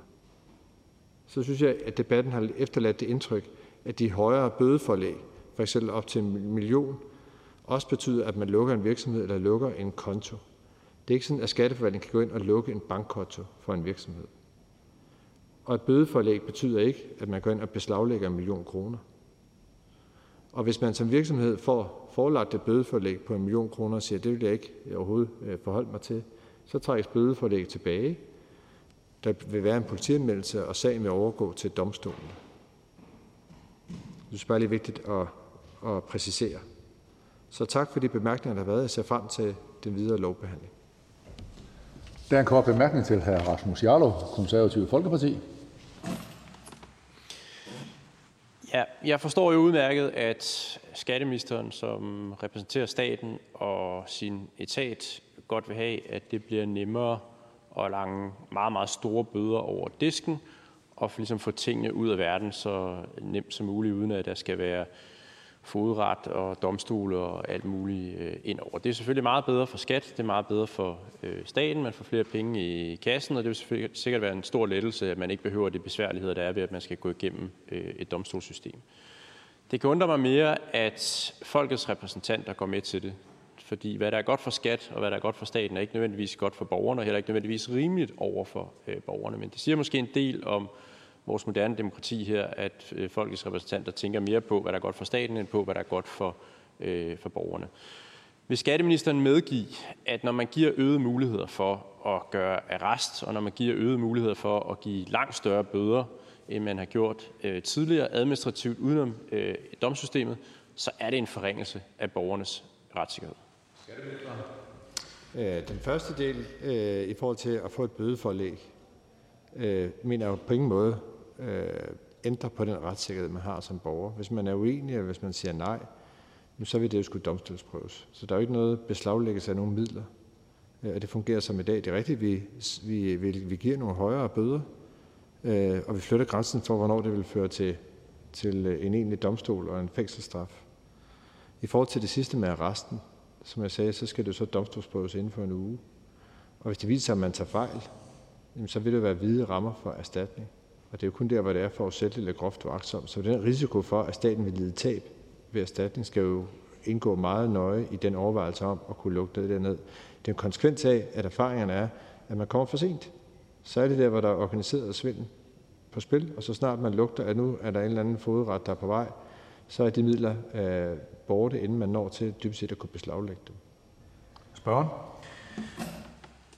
Ja, det var så ikke svar på spørgsmålet, fordi jeg spurgte, om skatteministeren ville medgive, at det forringer borgernes retssikkerhed, at man kan køre udenom domsystemet og øh, give mulighed for at, at lange øh, bøder og øh, beslaglægge værdier i virksomheder, uden at der er en dommer indover. Men det er jo selvfølgelig også et øh, retorisk spørgsmål, fordi det er jo indlysende, at det selvfølgelig er en forringelse af øh, borgernes sikkerhed. Kan skatteministeren øh, bekræfte, fordi det er jo, jeg har, som jeg har sagt hele vejen her gennem debatten, så er det bare, som jeg læser lovforslaget, men kan skatteministeren bekræfte her, at der kan gives bøder på op til en million kroner øh, administrativt. Og jeg er med på, at man kan klage bagefter, men det er stadigvæk en meget stor ting at få en bøde, som hænger over hovedet, skal indgå i ens regnskab på op til en million kroner. Ja, det ministeren. Ja, nu har jeg fordelen både at være skatteminister, øh, men jeg er også folkevalgt, øh, og jeg er også socialdemokrat.